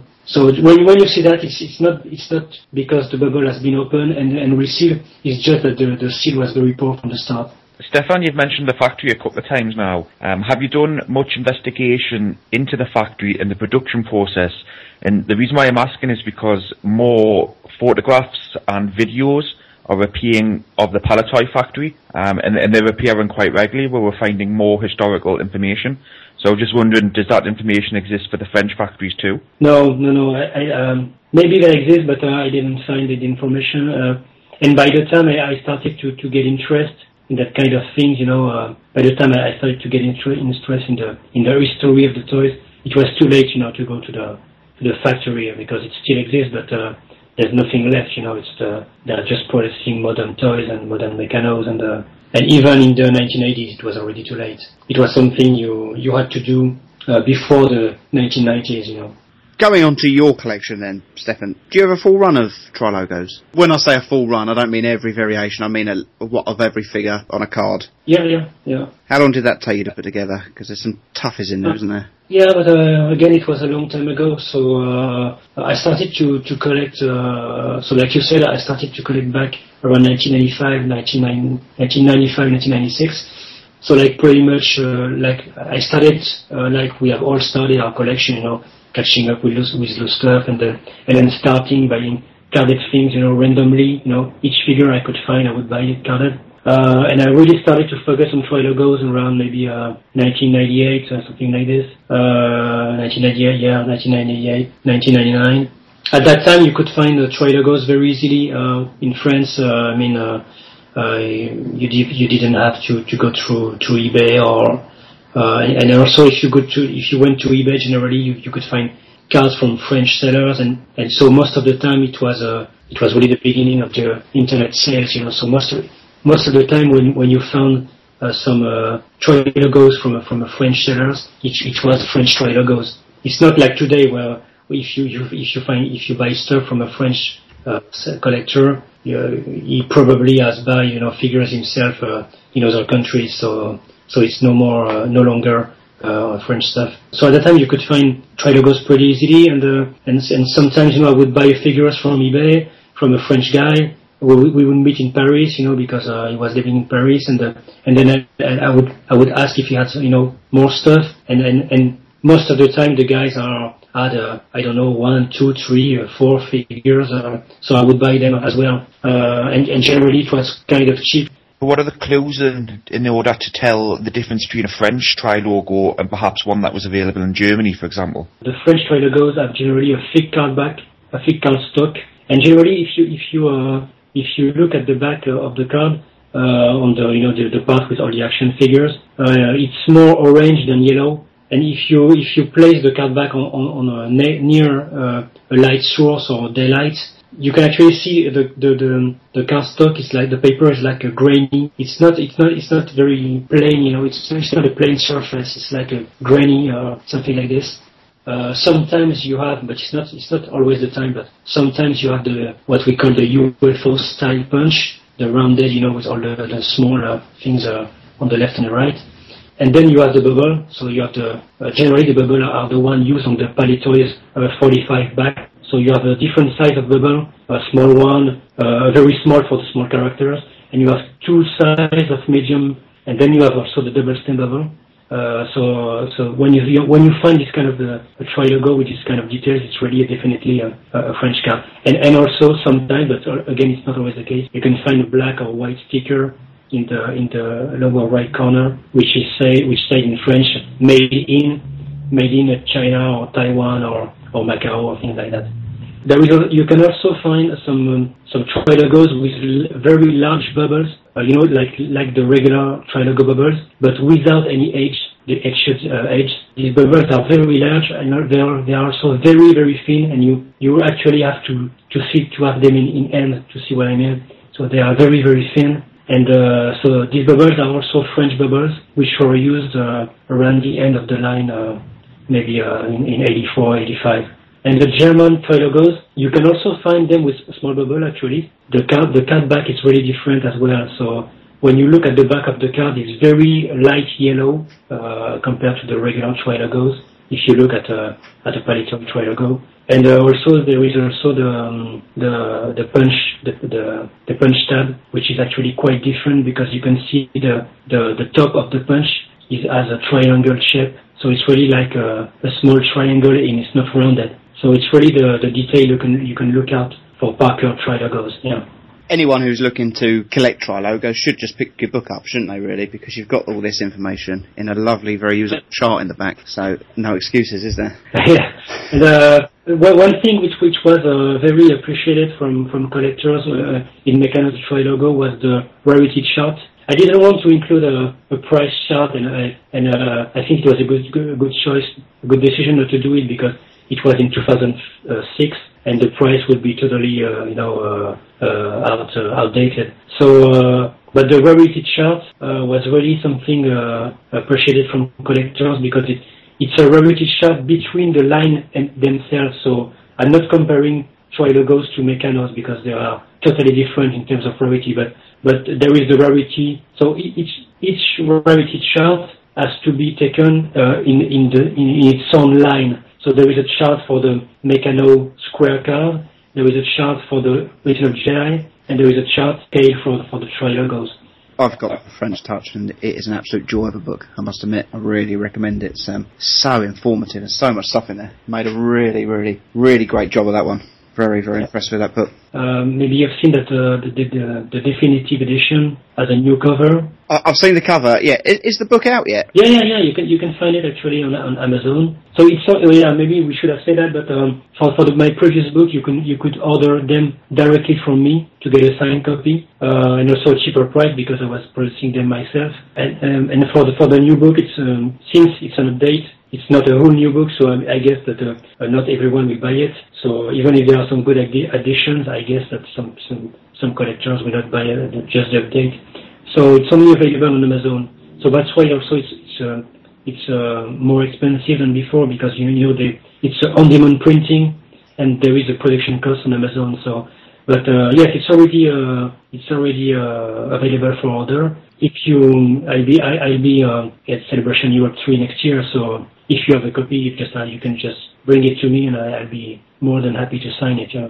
And, uh, and and then the new cover, uh, I want to say something about the new cover. Um, the first cover of La French Touch uh, was something you know to make it like a serious, if I could say, a serious book with uh, a more an historical book. And uh, so I wanted something very uh, just a plain cover. But we realized um, that with Yann Leroux, which is uh, the, the friend who was, was doing the covers, we re- realized that some people were still asking, know, on the forums and on Facebook and everywhere, they are still asking for for Mechanos Troy logo. And I've talked with many guys, and generally I say, okay, because some people generally just buy it, but some people also contact me, uh, uh, or email me or PM me on Facebook, and they ask me uh, if I still have uh, some Meccanos Trilogo copies. And generally I ask why, why, why do you want Meccanos Trilogo? Because if you want it only, if you it, if you want it for the, because it, uh, it's, it's now a collectible book, so okay, just buy it. But if you want it for the, for the information, uh, if you want it for the, if you're looking for the content for Mike Meccano and Trilogo stuff, then you should not buy uh, Meccano to Trilogo because it's a nice book, but some information are outdated. When you, if you, if you're looking for new information, new pictures, uh, uh, unreferenced item, uh, etc. on Meccano and Trilogos, now you have to buy uh, La, La French Touch. And, and, I- and I guess the cover didn't help, uh, the plain cover didn't help people understand the book was was about products. So that's why that's why we changed the, the cover to make it uh, more attractive with uh, wi- and, and with product, you know, the see the small banner on the on the cover, um, all on the on the two sides of the cover, and you see in this banner there is uh, all kind of products. So it's really more vi- uh, visual, and you, you can really see by looking at the cover that uh, that inside you, you we, are speaking about products and merchandise, and it's not just an historical book with only text or you know I don't know. I, I guess uh, at some point uh, some collectors thought la- uh, the French Touch was was was a book with only text or maybe a few pictures, or maybe it was just a, a book about marketing uh, and advertising, and and there was nothing about toys, you know. So that's why we uh, we changed the cover. Where did the illustration come from on the front cover of your book, uh, Stefan? Uh, so it comes from the, um, uh, you know, the um, the famous Return of the Jedi Meccano uh, poster. So it was a giveaway poster, and then we, we, we of course, it's not the, the full poster. We edited the poster and we kept the Death Star, and just looking at it uh, at the moment, and uh, and so it's uh, Jan kept the Death Star in, in the in the middle, so so it's very in the middle of the of the of the the, the whole cover and uh, then the, we, we, we rearrange the vehicles around the Death Star. So it's not really a toy-related cover, but you can. But if you know about the toys, you know where where's, where's coming the cover. You know. Moving on to Meccano then, um, Stefan, do you have a completed run of Meccano? And what about Meccano collectors today? Is it possible to, get- to get a run of those? Um, I'm not sure uh, because it's uh, very difficult to find. Uh, uh, so yeah, I, I had um, I have um, a nearly complete set of square cards. I'm still missing a few. Fire strikes back, uh, especially. So I, I have the, the I have the the 12 backs. I have the the, the uh, almost all the the, the, square cards. Uh, I have some Return of Jedi, but uh, um, maybe you maybe you remind you remind when when when when we met uh, in Essen. But I started to sell some of the Return of the Jedi ones uh, three years ago because uh, I, I never um, I never actually really intended to to make a to, to run you know for a set of of of Meccano stuff, including the Jedi stuff. Because I've done because I'm, I'm in France and sometimes I find stuff, and because I'm doing trades, you know, and everything, you know, with the years going, uh, finally I was adding Return of the Jedi, Return of the Jedi cards to my collection. And at, so, at some point, I had a, I had the whole set of Return of Jedi characters, which are which were released except one, and uh, I had um a nice uh, assortment, you know, of uh, of uh, released characters, Star Wars and, and, and Empire Strikes Back released characters on Return of Jedi cards. But it's small stuff I get, uh, you know, with opportunities, you know, buying and trading opportunities uh, uh, since uh, more than 10 years. I decided I decided not to go for Return of Jedi set because it's very very too difficult. You have to keep in mind that um, Return of the Jedi cards were produced during during only a very very short time frame. So they were produced maybe uh, uh, they were produced early in 1893, but uh, at that time there were only released characters, so Star Wars and Empire Strikes Back characters. But you, you could still find some square cards in the stores back then. It's my opinion, but I guess they, they produced very low numbers of these cards, and and and also they produced it only during maybe uh, I don't know five or four months because you had you had uh, the the Return of the Jedi movie had been announced. Until October, all the toys which were sold in France with the Return of the Jedi logo were only Star Wars and, uh, and, and Empire Strikes Back released toys, which were, which had, which had not been uh, released before in France. These new toys were, were sold in Return of Jedi packaging. Uh, all toys, previously previously released toys and new toys were sold on, on Return of Jedi packaging, but it, again, it was only Star Wars and release and Empire Strikes Back release uh, toys.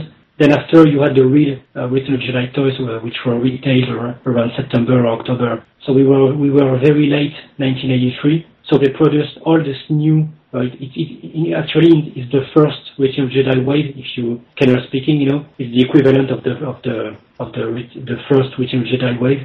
So we had all these cards, these 15 car- characters on Return of Jedi card, and you have to to keep in mind that a few months later we were already in 1984 and it was the beginning of the Trilogo line. So that is to say that all the um, all the the Return of the Jedi uh, cadet figures, the Meccano cadet figures, were produced only the, during a very very short time frame. So uh, only a few months for the Star Wars and release characters, and only a few months for the Return of the Jedi characters.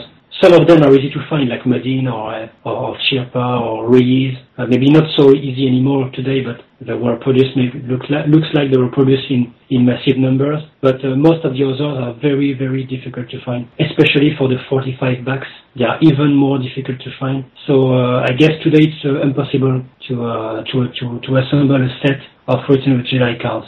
And I don't know a collector who has a full set of all, all the Return of Jedi cards, including the Star Wars and the Empire Strikes Back one. So it's a lot harder to put together a square card run than a Trilogo run. I don't know because um, it depends. It depends on uh, what you're looking for. If you're looking on, only for the for the Star Wars square card, I mean not the Empire. Um, I guess it, it can be it can be done. Uh, some characters are not easy to find because they are rare, rare or they are very popular. I guess that if you try to find a square card Luke X-wing, uh, it's nearly impossible to find. But uh, uh, I, I have the, the I have in my coll- in my collection the only one uh, in very good condition in existence. And and even when I when I wrote Mechanic logo, it was a very elusive card. I, I, at that time, I knew I knew only one in existence. Uh, since Mechanic logo, I guess I know about maybe five or four now in existence but they are all in very uh, I, I wouldn't say bitter condition, but they are all in very in in uh, in damaged condition. So look at swing is definitely maybe the the, the, the harder to to to find. And uh, I would say the other one would be Vader. It's not because it's more rare. It's not more rare than than than some others, but of course it's Vader. So you know if you have a Vader square card, I mean yeah you you have the best the best square card iconic one, so so generally you you you're not seller or you don't want to trade it, you know. So all that to say that uh, it can still be done, uh, finding them on public sales or either buying them from collectors uh, from cards who are, which are locked in collections. But also there is one thing you have to consider: you have you have to to be prepared to to pay uh, a lot of money for for them. Now, something that really did take my fancy whilst reading your the French Touch book was the um, the Amora mustard glasses. I hope I pronounced that right. Now, I'm pretty sure a lot of our listeners are unaware of what these are. Could you tell us what these were and how they were sold back in the day? Were these actual full of mustard? Yes, yeah. So it was a yeah mustard glasses. So it's very uh, it's a very popular brand here in France. It's, it, it has not been done only for Star Wars. that It was uh, it's something which exists maybe uh, I don't have the exact uh, date in mind, but uh, it's something which exists uh, since possibly the, the 60s or something like this. And so the, uh, Amora so started to, to decorate their glasses with. Uh, uh, I, I did the research for my book, but I, I don't recall it. Um, for various characters, I think it was maybe cartoon characters or and then possibly maybe some football players, but I'm not sure. So yeah, they- started to make this this uh, this uh, these glasses with uh, with um, illustration on, on them, and of course with the 80s coming uh, and all the popular cultures, you know, the, all the the, the the Japanese animation and uh, and uh, all the cartoons, you know, around. So you know, Captain Harlock, uh, Gatchaman, and uh, and, and, and all the stuff before, and uh, and also all, the stuff at that time. So it was very popular with kids. So so, so they started to decorate their their, their glasses with the iconic characters and uh, from the from you know from all the iconic you know TV series you know for chil- for children you know the, the animated series, some of the movies. So that, that's how they, they they came to produce the the four uh, Return of Jedi uh, glasses. They're beautiful. Are, are they are they difficult to get? And, and, and there is and there is also something interesting, um, which is an addition of the of the new edition, is that um, uh, these, these glasses were associ- associated with a contest, a of Jedi contest, where you could win some stuff. You could win just some. You just have to to replace some some basic question, and you could win uh, action figures and stuff like that. We knew about the contest because in, in my in my uh, previous book, you, you I also featured the the advertisements related to the glasses, but we we never found you know the caps, you know the caps, uh, the original caps with the with the sticker on it, you know, with the the contest sticker. And I, I actually I found them late 2013 at the Drouot auction in Paris, and it, there was a set of the four glasses with with their caps, so I could add the caps to the book, you know. So that's a f- funny story because I I thought when, when I saw the these glasses these glasses on on the on the auction catalog, I said, oh oh my gosh, uh, I was expecting a lot of competition, you know, because of the caps, and I was willing maybe I was prepared, you know, to pay uh, I don't know 400, 400, 400, 500 euros, I don't know, you know, for the glasses just to get the caps.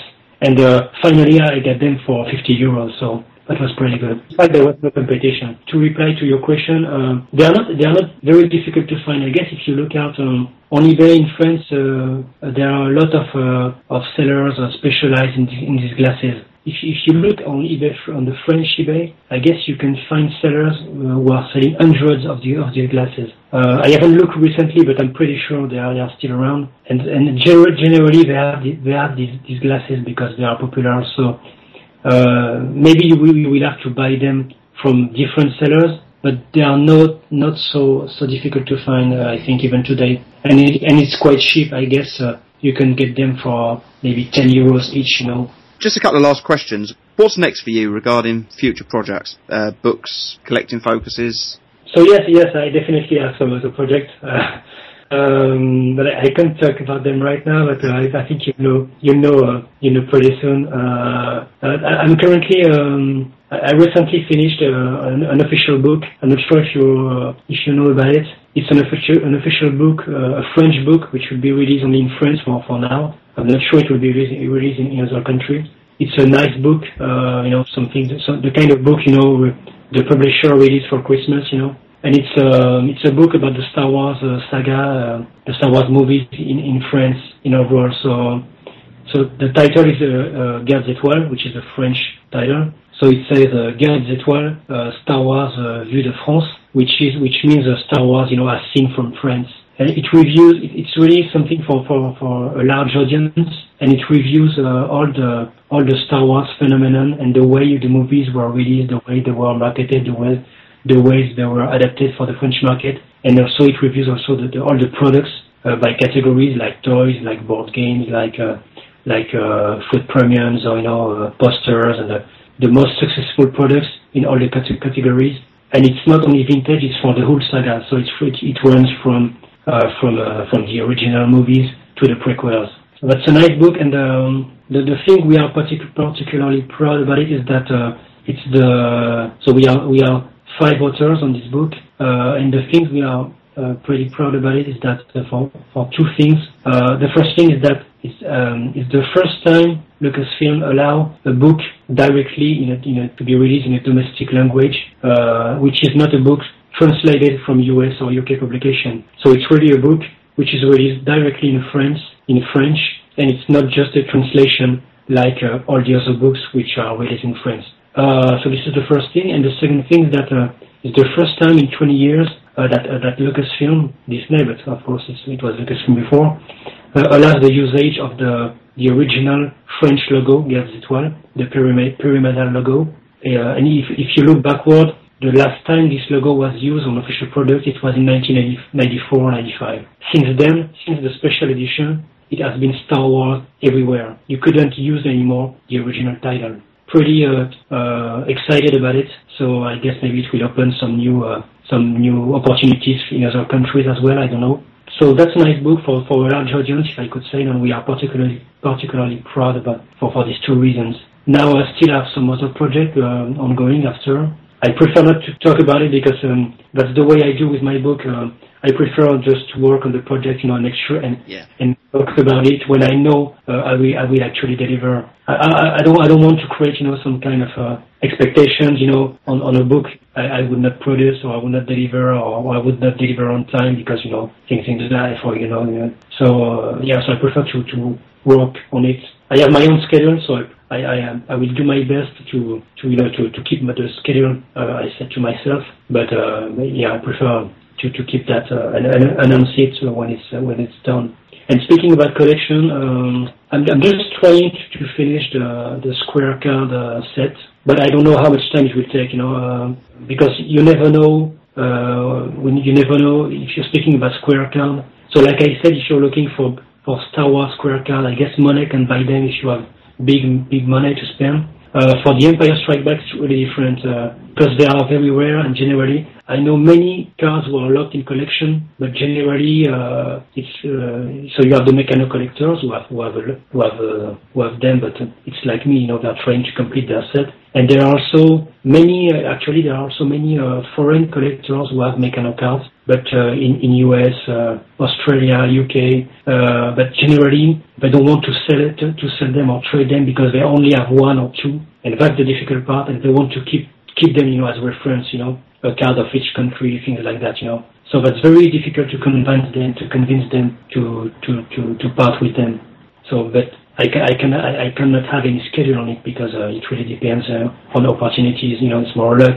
It's more it's more luck than than networking. You know, at this point. And uh, and for the Trilogos, I continue to keep to keep an eye out on Trilogo because, because as, you know, I'm focusing on a, uh, I, I like it's not a focus, but I like the the, the, the variants, the Trilogo French variants again, the, the production was really hazardous, so you, you can't be sure, you know, of what's out there, you know. So because of the of the numerous uh, you know variation when you consider the cardstock, the bubble, and the stickers, you know, and the punch hole, there there are probably variations I know uh, I don't know which exist, and and mostly vi- a lot of variations which which which doesn't exist at all. I'm not I'm not um, seeking uh, any cards um, because my set is complete, and then sometimes I have uh, up to four or five times the same the same character because of the of the variants. But I'm just keeping an eye out, you know, and uh, and when I see some cards I don't have, I I try to get them. But uh, but uh, yeah, it's more you know uh, just waiting and, and and looking at the stuff you know which comes by. So finally, finally, Stefan, just one more question. If if the Earth was about to come to its end and we were moving to another planet and room's really limited on the uh, on the ship, and they say to you, you can just take one piece from your collection. There's only room for one piece. What are you taking with you? Money's no object, obviously. Um, I, I guess I would uh, probably pick up uh, one of the the Chewbacca card I have. Uh, maybe a Chewbacca square card or maybe a, the 12 back card. I, I don't know. Po- Possibly, uh, I guess, possibly the square card because it's more iconic. Yeah. But uh, yeah, I think I would pick up that. Yeah. Wonderful. Well, Stefan, thank you so much for your time. Uh, you've given us so much information, and on my notes, I've probably only asked you half of what I was uh, going to, but you're so informative on what you do answer, so maybe keep those for another time. Thank you so much for your time. We really do appreciate it. And uh, thanks for thinking about me for, for your podcast. Yeah, that's uh, appreciate too. Well, no, thanks for coming on. Thank you, Stefan. I, I really enjoy the historical side of it because that's where my interest is. So you've given me a load of information on the history, which I think is fantastic. Hopefully, catch up with you at Celebration next year. Good to meet. Okay, thank you guys.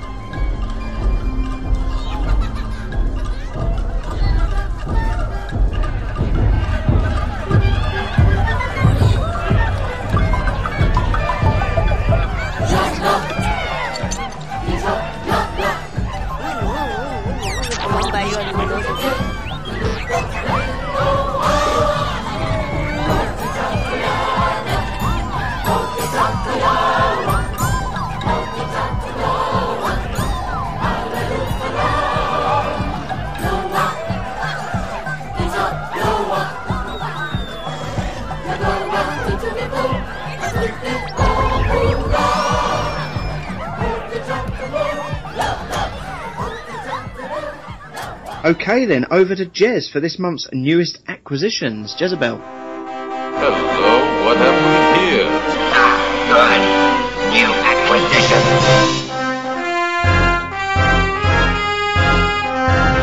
Hey. Hello, Regot. I do not know where to start. Well, no, that's not true. Once again, I'm going to start Star Wars Forum UK, but my word, guys, there is just so much out there. It, it's crazy. So if I've missed anything out, then then I apologise. And, and if I have missed some crazy stuff, it's not my fault, it's yours, because I haven't been tagged by you guys out there, because I need to be tagged so we can see what there is. But let's start off with Star Wars Forum UK on page 1762. New fella, Shaky Boba Fett. His name's Ricky. He's just put up some lovely loose figures. Swelled ball started, some really nice condition, and he's ended up getting himself on page 1771 a nice looking Barada. So, Ricky, welcome to the forum, and uh, I'm going to enjoy watching your collection grow. Quality. Now, moving on, I think we've all seen this on page 1763. Not some pictures, but a guy who's just so got the bug that it just does seem on every page he's posting a video of him opening his stuff in his craziest fashion possible. His name's Andre. He's wired. He is the gangster rap of Star Wars collecting. He's crazy. He's crazy. It's just like a flood of mocks. Mocks coming in every day, I think. It's boxes of them. The way he's opening these boxes, my word. With His Grant, big blade. His big knife. I thought my favourite one was where he gets, I think it's a 48 back Empire Strikes Back IG-88 out of the box. Takes him most of the video in which to get out of the box. When he does get out of the box, he drops it. So um, I'm going to hopefully put an insert here of uh, the sound effect because this is the sound of a Scandinavian person dropping an IG-88 carded Empire Strikes Back figure on the floor.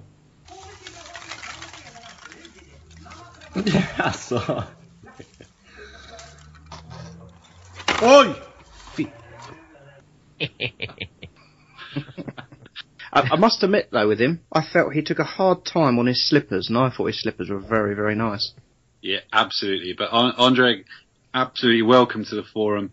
The forum is richer for having you there, and the same with you, Ricky. So moving on, we'll go to page 1767. Max F, stunning, absolutely stunning DT, Luke Farmboy. You just look at that and just think, iconic, such an amazing figure. You're lucky man on page 1767. Awesome. And moving on to page 1770. Ed, guy who actually runs and owns Star Wars Forum UK, finding his childhood figures. Now, I've seen this, you know, I know exactly how this feels. It's a wonderful feeling, and they are now pride and centre in his collection. He absolutely loves them, and it's delightful to see. So check it out on page 1770. Wonderful.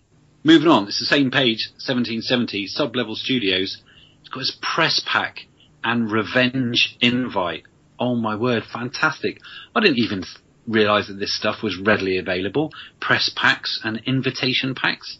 It's a preview of the new Star Wars movie, Return of the Jedi, and you could be there if you're one of five grand prize winners in Kenner's Star Wars Return of the Jedi sweepstakes. Grand prize also includes Kenner's complete Star Wars Return of the Jedi collection. Entry deadline April 1st, 1983. Thousands enter. Only five win the grand prize. Details on posters and entry blanks at participating stores. Your entry gives you a chance to be one of the first to see Return of the Jedi. Now, Grant, you're a bit of a, an oddball collector. Is this the sort of stuff which has come up on your radar before? Yes, mate. They are. I wouldn't say they're readily available, especially not in massive sets like that. He's pretty much got everything there. He's got two cast and crew invites to the uh, Return of the Jedi in its original folder. He's got the Revenge of the Jedi press pack in its original envelope. Uh, preview tickets for Empire Strikes Back in Hollywood, including the original info sheet, the folder that goes with that. Another Revenge of the Jedi envelope from Lucasfilm, and uh, some Return of the Jedi pre- uh, press packs. I mean, you you do find one or two of these, but never such a massive set like that, and in immaculate condition as well. I love it. I would I would love to have all those. Yeah, very, very lucky. Yeah, he's done so well. Mark is obviously a massive character on the forum, and it's delightful to see him getting something he wants. So I, I, contacted Mark and I just said, tell me some more about this. And he's just said, okay, the invites top left were obtained directly from a Lucasfilm employee. The cast and crew invites for a special advance screening of Return of a Jedi at the Coronet Theatre in San Francisco in 1983. I mean, that's awesome already, isn't it? That's just Yeah. such a cool bit of history. He said this is the first time he's seen these invites up for sale on eBay. He said they cost him a fair bit, but considering a similar lot of invites sold at the recent prop store auction in September for £325, he got an absolute bargain. So delighted for you, Mark. The Empire Strikes Back invite on top right of the picture, again, not seen one on eBay since he started searching for these kind of items, so no idea how rare it is, but he got it directly from the woman who attended the screening. I mean, this guy, how well connected is he? I mean, you, you sow it out there and you just get it back, don't you? It's fantastic. Real cool. She worked on the film industry on loads and loads of productions during the 70s and 80s.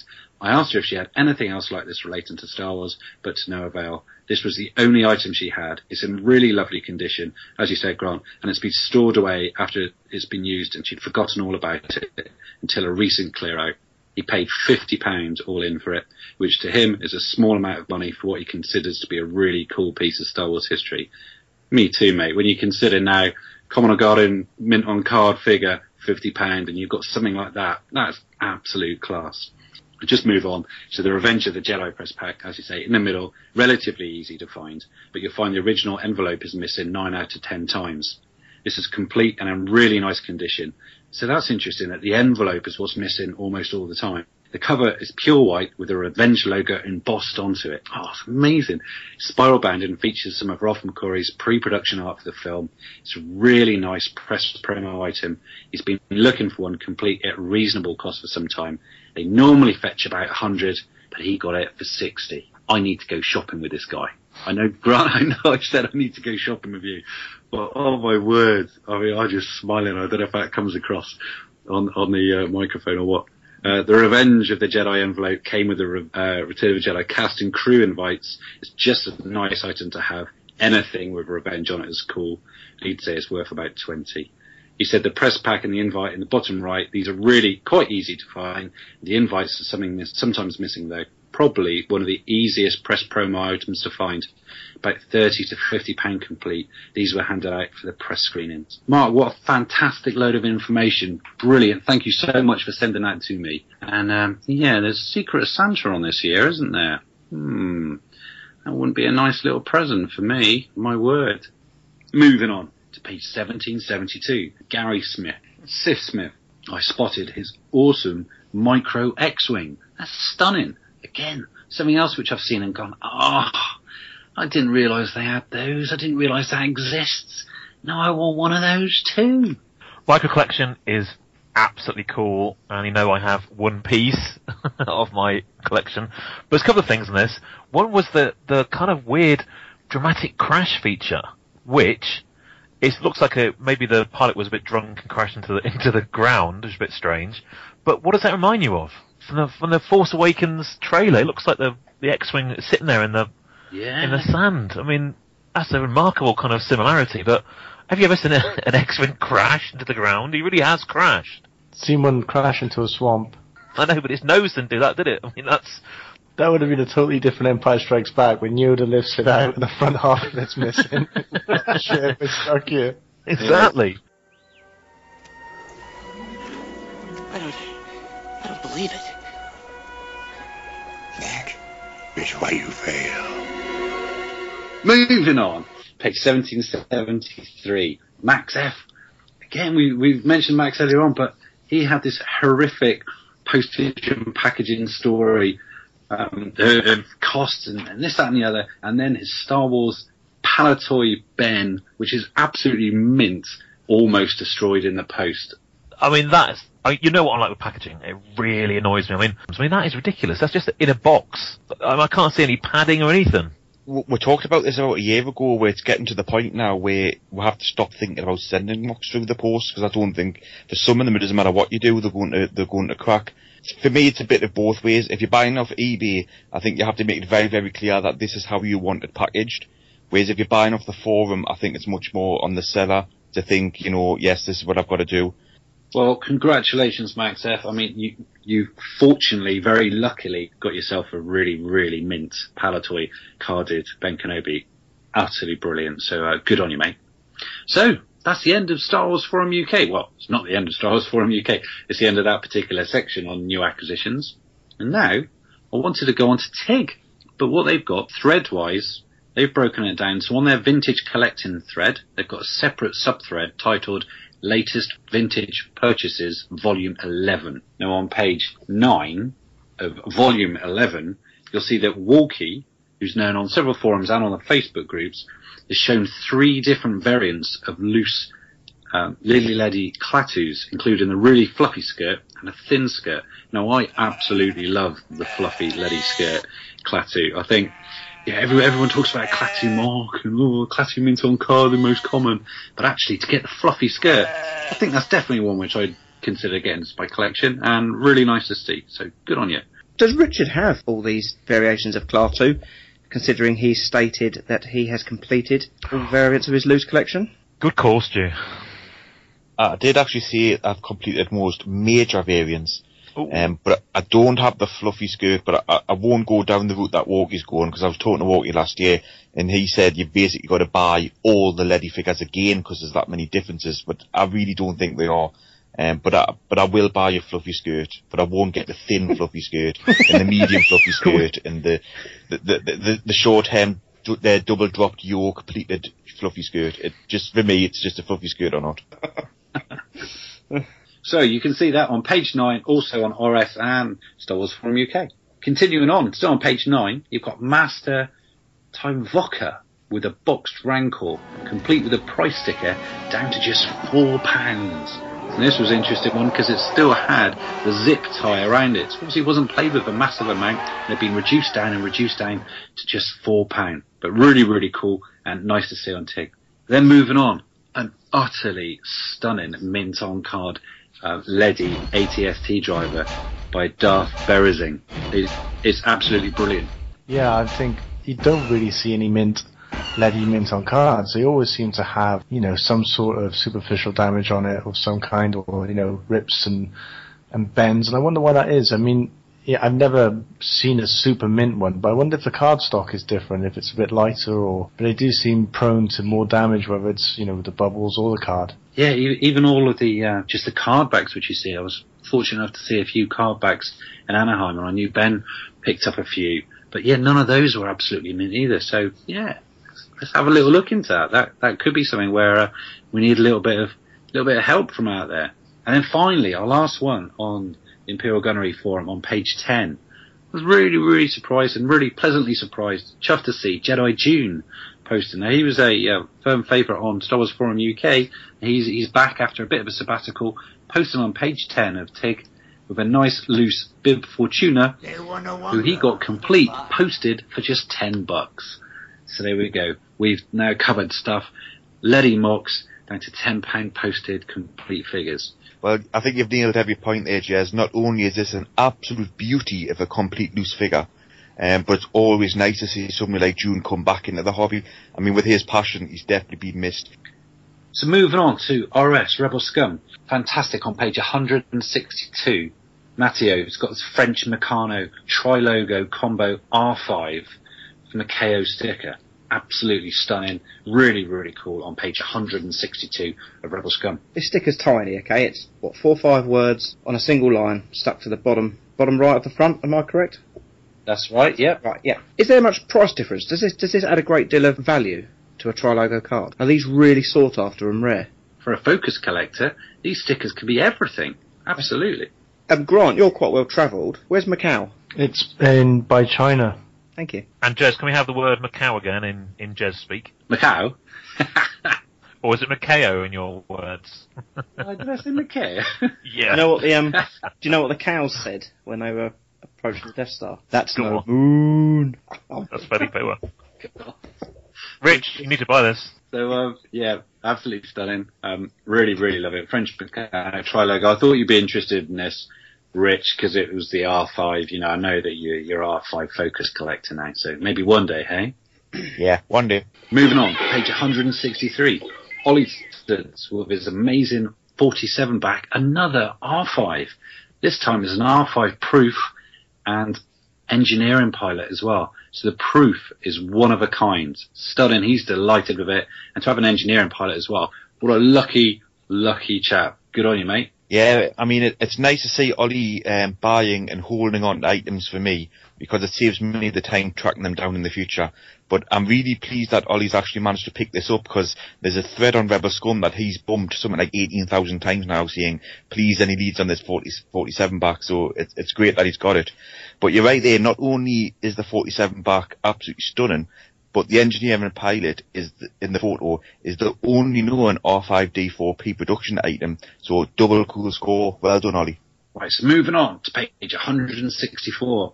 The Scumster had a nice Yodo Sudoku mint on card. Come on, can can everyone have a go? S- to Skuda. To Skuda. Sakuda. To Skuda. Yeah. To, say what? Sakuda. Sakuda? I'm more worried that you called him Yodo. Yeah, exactly. ignore the T. Ignore the T, basically. Yeah, Sakuda. What Silent is T. going on? Come So- on, Jez. The, Scum- the Scumstar with his nice Yoda, Sakuda, mint on cards. Easy as that. Fantastic. Really, really nice. Congratulations, mate. It looks awesome. So, moving on to the Facebook groups. First of all, on the 12 back, an early vintage collecting group, we've got Shane Carter, who's got a fantastic mail, Fett mailer run. So not just one, but he's got a complete run of Fett mailers. Absolutely fantastic. and I managed to get a couple of uh, words out of him. This is what he had to say. He's only very new to collecting, coming up only three years now, so he's been really lucky to have Rebel Scum and the Facebook groups and many friends to help find these guys. The Palitoy Fett mailer originally came from Ross. He pieced it together and got it certified. Ross sold and traded him with cash uh, for a one-off hand sample mock or mint on card. Various other people getting in touch, people helping out, dipping in and out. So in three years, that guy's amassed a fantastic collection just by networking like a ninja on the Facebook groups and Rebel Scum. So what a fantastic collection, Fett mailer run, Lucky Boy, 12 back, early vintage collecting group.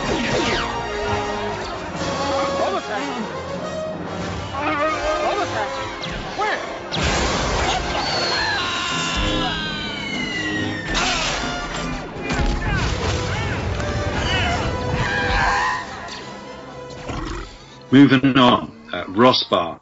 Again, same group, 12 back vintage collecting group, an 85 AFA VCJ. Absolutely stunning pieces, isn't it? Uh, the value of Vinyl Cape Jawas have gone up considerably over the last couple of years. But yeah, what an amazing piece, uh, you know, holy grail in anyone's collection, especially for Star Wars collectors. And um, nice to see Ross Bar finally coming around to support AFA. right, so again, still in the same group. This group is crazy. Greg Proctor completed his 12 back run. Absolutely stunning. Great. Again in the 12 back group. Thanks so much, Greg. It looks awesome. There's definitely a pattern with this group. This 12 back early vintage collecting group is just all epic. Fantastic. Moving on to the Empire Strikes Back collecting group. You've got another, I don't want to focus too much on this, but it was just a beautiful piece. AFA 85 Luke Farmboy 41E. It's, it's brilliant. Empire Strikes Back sent from US to Australia and back to the US again. Nicholas Kazizi Jr., mate, you've got such a fantastic piece there. Really, really envious. Not much to tell. Aside from his long journey, he was an upgrade from his AFA 80. He desperately wanted the original 12 mint on card, but in today's market, he's forced to mix and match. As it stands, he's only got one 12 back, five 20 backs, and six on Empire Strikes Back cards. And for now, it does him just fine. It's his own modest collection of the original 12. So there we go. A mixture of the original 12, and they just do look fantastic. It is really cool to see them all sat there together. Yeah, good on you, Nicholas. Looks brilliant, mate. We're leaving Empire Strikes Back, and we're moving on. Return of a Jedi Facebook group. Ludovic Bardesh. I hope I've pronounced your name right there, mate. Ludovic completed your tri logo run with three really nice mint on card figures, including the elusive General Madine. Stu, I saw you eyeing that up. What are your thoughts, buddy? Well, I, I think this run's absolutely incredible. Obviously, since we started the podcast, I've spoken to Joe and Ed, who are both huge Trilogo um, collectors. And Ed's been collecting Trilogo since the mid 90s, and he stated he'd never seen a sealed Jawa Trilogo. So, to complete a run with Madine, with the Jawa, with the Fett, which is rare depending on who you talk to, incredible, incredible effort. Real, real beautiful, um, beautiful accomplishment, isn't it? Amazing. Yeah, stunning. Don't, it's just, and, and the thing is, it, it's the condition of it because often you get the uh, General Madine tri logo and the bubbles are cracked or damaged, but no, they they are looking great. Ludovic, huge congratulations, guys! Check it out. The Return of the Jedi Facebook group. It's awesome. So moving on, I've grouped these together. This is from the Vintage POC and PvP group. I've got Sergio Sierra, Dario Diaz Mendina, and Enric Rivera. All have got these factory error loose PvP figures. They're, they're absolutely crazy. And I Grant, I think you'd seen these. We've got an unpainted faced rebel soldier. That's Sergio's. Dario, this is the craziest one ever. He's got an unpainted neck Lando with an unpainted backside, but the head is a Han Hoth. Now, Eric has got an unpainted Greedo that I thought that Stu would like. Now, what's going on here? Grant, what's going on? Are these PvPs the way forward to get cool factory errors? Or is there something more sinister at play? Seems really strange. I mean, I love the unpainted Greedo. I think it looks fantastic, and the Han Hoth on the Lando body. Can you can you pop these heads off and put them on? I mean, you know, I'm not I'm not disputing the fact that they're legit. I don't know. I'm just I'm just trying to think about this, and and trying to think about everything, you know, in a in a non-sinister way. You know, I'm not thinking um, strange things afoot at Circle K and stuff. But No, of course, of course. Yeah, it, maybe maybe Palitoy wouldn't accept them and ship them to Spain. yeah, you know, maybe maybe production-wise, that there were more errors than we thought. And can you imagine how many factory errors were just binned at Coalville? Well, You know, just where they're like, no, not happy with that. Just real one-of-a-kind factory errors. Nope, nope, not happy with that. I, I just think they're awesome. I mean, th- that whole sort of, yeah, talk about a hybrid. This is a real hybrid. Unpainted pack side, but the head is hand off. Absolutely cracking. So, um, yeah, why don't you check out that for those people who haven't seen that? Vintage Podcan, PBP. Really, really good. Moving on. What else do I find? Just out there, there's just so much. I don't know where to stop, and I'm just trying to trying, trying to look at everything, you know. And I haven't fed myself for ages. I haven't shaved weeks. I'm just stood in front of my laptop looking at all this loveliness. It's crazy. Then I find the Star Wars displays and advertising group. Anthony, why is it I'm choosing all the people who haven't got the name like John Smith? Anthony Trukala with his Star Wars displays and advertising. He's got his Burger King glasses display mint in box. Now this, I've seen two different ones of these on Facebook in the same week and I hadn't seen any before. Burger King glasses. I'm going to go back to you, Grant, because as everyone knows, you are the oddball and displays guru. So, um, what are your thoughts on this, buddy? Is, this is the Darth Vader one, yeah? Yeah. Yeah, that's uh, that's a pretty nice piece. Normally, Jez, at the end of uh, latest acquisitions, you always say, "What- have, "Have we seen any pieces that stick out to us?" But that entire last month, since about the 15th of September, on that uh, Facebook group, the shop displays one, there's been just a host of amazing Burger King shop displays. This one being one of them. This one as well has got the uh, the, the mailing box as well, and I think it's got the bag with it and uh, all the other little pieces that comes with it. There was one on eBay exactly like it about three years ago, and it sat there for two hundred ninety five pound, and no one bought it for the longest time. Now I'm thinking that was a massive bargain that was missed. Yeah. What sort of um, what sort of year of release were these, mate? Uh, the Vader glasses, that's Return of the Jedi. But there's there's a, there's a long string. I mean, if you go back there uh, on that on that Facebook group over the last like three or four weeks, there's been Burger King promotion items from Star Wars Empire and Jedi. You know, you got uh, you know danglers. You've got you've got the work. Yeah, it's, it's awesome. I'd like, I'd like, oh my goodness, I, I'm, I'm, I've got such an addiction. I'd love to have something like that in my collection. Really, really cool. Burger King presents four bright, colorful Star Wars glasses. Hey, it's Luke Skywalker. And the Princess Leia. Wow! Get your kids a different Star Wars glass each week. Buy a regular serving of Coke for 59 cents plus tax. Get Chewbacca. Get Darth Vader. R2-D2 and C-3PO. We can get all four. Star Wars glasses at Burger King until February 2nd. Let's move on. Matthias. Hi. Here's another one. Why can't I choose people with just, why can't I choose Johns and Waynes? Right, so then we've got Matthias Zimmergren from the Luke Skywalker focus group. I don't think any of you guys are members of this group. It's just really, really nice. It's quite simple. It's a molded face Luke Jedi with a snap cape. I think the snap cape is just the, the coolest little variant for Luke Jedi figure ever. It's really, really nice. And thanks, Matthias, for giving me an extra photograph. Really, really cool. I, I, I always think that that snap cake looks like someone's mom has put that on.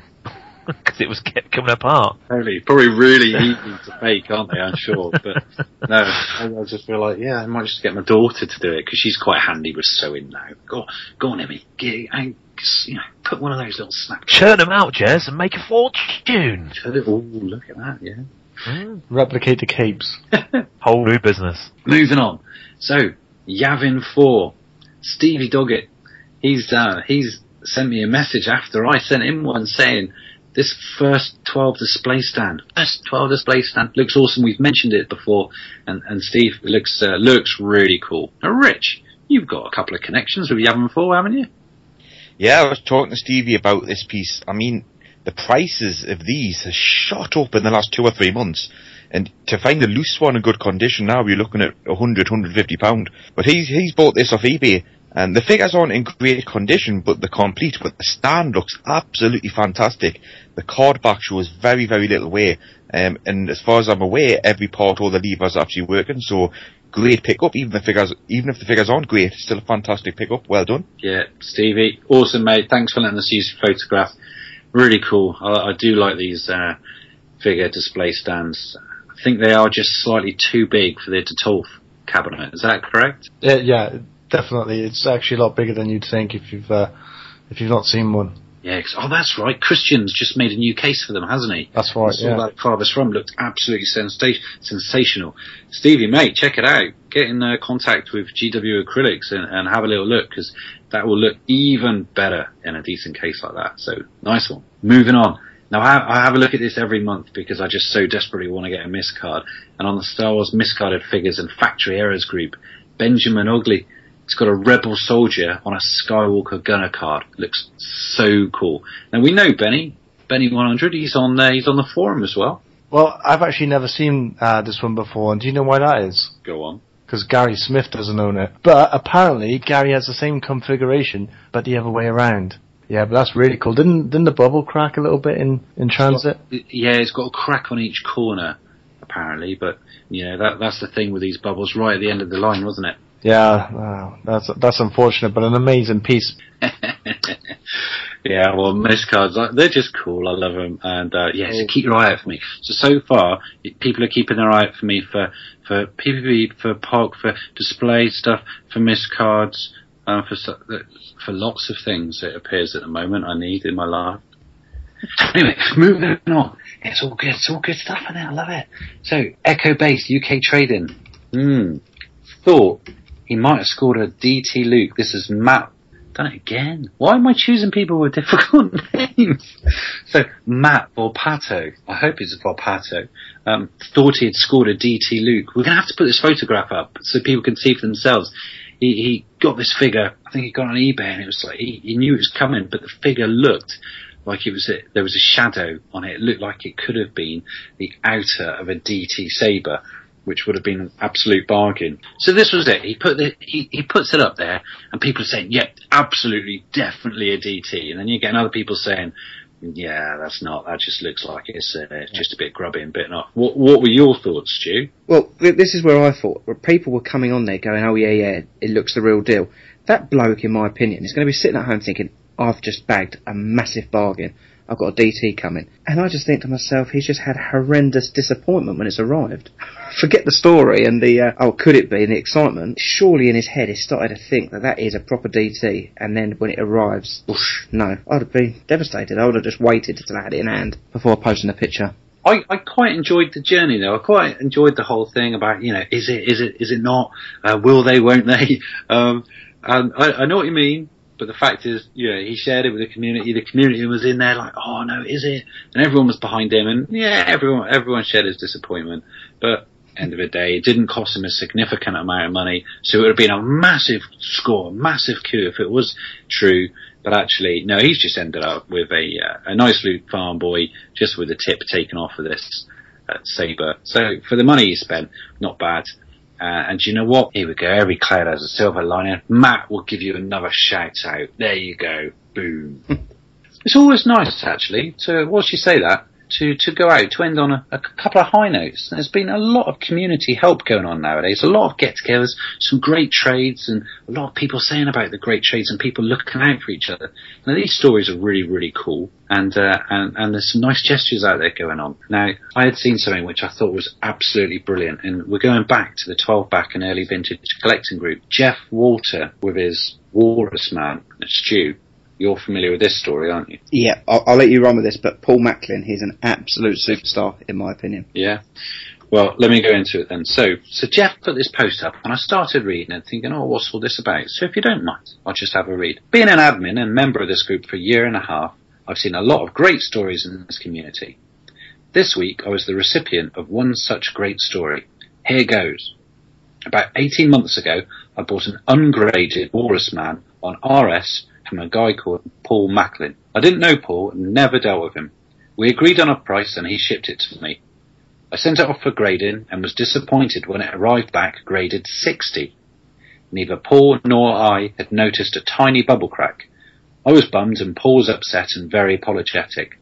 However, life goes on, and since then, Paul and I have become good friends and have bought and sold for each other several times. Earlier this week, Paul messaged me asking if I still had the Walrus Man. I did, of course. Send it to me, he said. You've got an AF, AFA 85 headed your way, even trade. What a kind gesture on his behalf, and I'm truly grateful to Paul for this thought, thoughtful act and for his friendship. I mean, how fantastic is that? Yeah, that's super cool, isn't it? That's really good. I mean, what about that? This, you know, Paul was quite clearly, you know, upset, gutted, feeling a little, you know, feeling guilty, feeling disappointed. Who who knows whether or not that damage happened in the post or, or, or what? And obviously, it would have been beautiful anyway. He would have been really delighted for it. But then it was so the people at AFA said, no, it's got a tiny crack on it. If you get your magnifying glass out and have a little look. But obviously, this weighed on Paul's mind, and you know, a while later, he just sends him off an AFA 85. What a gentleman! 18 months as well, isn't it? Do you know what I mean? That's sitting in his mind that he sent a cracked bubble to someone for 18 months. What what what cool, which is really really nice. Uh, and so there you go, Paul. What a, what a great gesture. Now moving on, the last one which I wanted to mention, and it's the Return of a Jedi collecting group. Now I'm sure most of us would have seen this. Gene Smith with his free AFA 80 AT-AT driver mint on card giveaway. So his post was quite simple. I would like to give this away to someone deserving. If you would like to nominate someone, then please share your reason why in the comments thread. Please tag your nominee in your comments. Thanks in advance for your input. Simple. That's it. No agenda. Nothing else. Gene Smith decided, do you know what? I want to give this off. Not only is it a beautiful, I mean, yes, it's AFA 80, yes, it's in an acrylic case, but the AT-AT driver is just such an iconic card. You know, it's it, it's up there, isn't it, with the Tie Fighter pilot and everything else. Really, really cool, good-looking car. So you just wanted to give it away to someone deserving. So what did we see? What happened then, Rich? What did you see? Well, I joined this quite late, and normally on these kind of threads, I won't post somebody's name because there are so many deserving guys in the community. But by the time I got there, it was quite clear that there was going to be an outright winner. Um, and so many guys had said Michael Beloy for all of his passion, enthusiasm, and one guy put, you've never ever seen negative post from Michael. And, and that's completely true. You go back and read his posts, he's always super enthusiastic and passionate. So I was, I was really pleased to stick my name down on that list. So well done Michael, and obviously even more, um, so well done Gene, because that was such a fantastic, like as Jez said there, you weren't wanting pats on the back, you, you weren't wanting anything in return, it was just such a nice gesture. It's what, it's what the community's all about.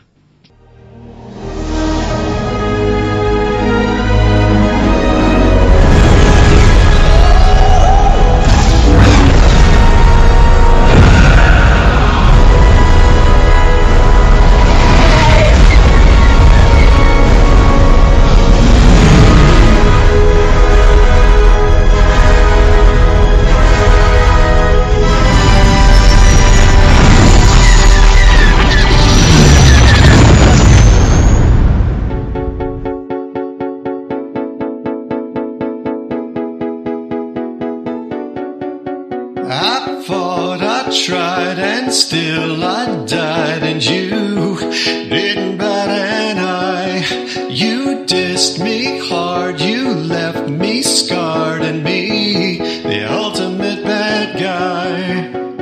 The antagonist, you were just the best, you were red, black, and true. I sure had a laugh cutting you in half, that's what I had to do. Could have been your wrecking ball, but I never got one ounce of love.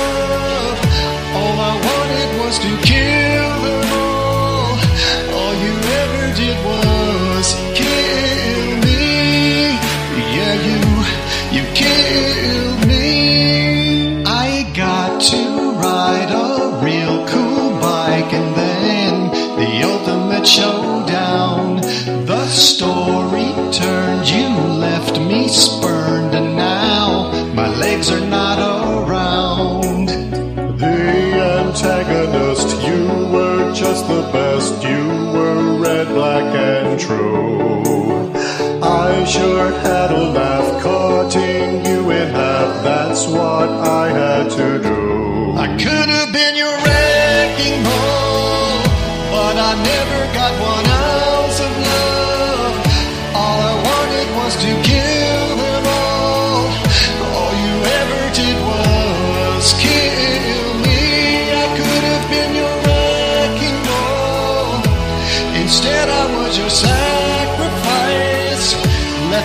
me thrashing in a legless fall. All you ever did was kill me. Yeah, you, you killed me. Remember that it's my Star Wars. I didn't want to keep you in. But look at how I used the Force when I defeated Qui Gon Jinn. But Obi-Wan just had to win. I think you should have kept me in. I never would have let you win.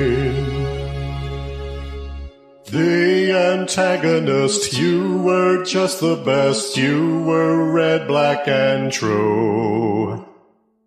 I could have been your wrecking ball, but I never got one ounce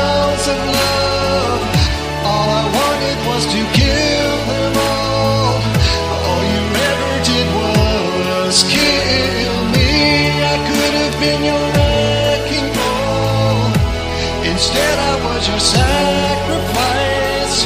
Left me thrashing in a legless. All you ever did was kill me. Yeah, you, you killed me. Yeah, you killed me. That was Wrecking Maul by Randy Turnbow. Huge thank you to Randy for giving us permission to use his song this month. Be sure to check out his other work, including many fantastic parodies, over at YouTube. Just search Randy Turnbow.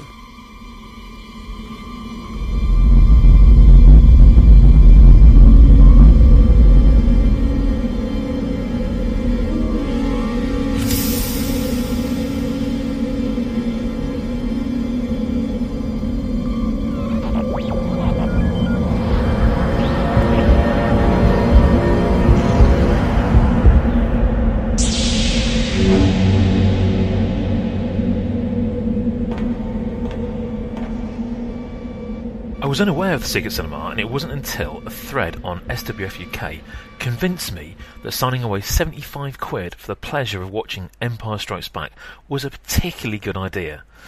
As soon as you sign up, you start getting emails from something called Rebel X, which leads you to a very barren looking website which starts asking you vague questions. They appear to be trying to kind of establish your rebellious tendencies, and from- here you're assigned one of four character traits with a unique name. Um, you can either be a galactic explorer, mercenary, pilot, or council member. I was a galactic explorer, and Jez was, funnily enough, assigned as a pilot.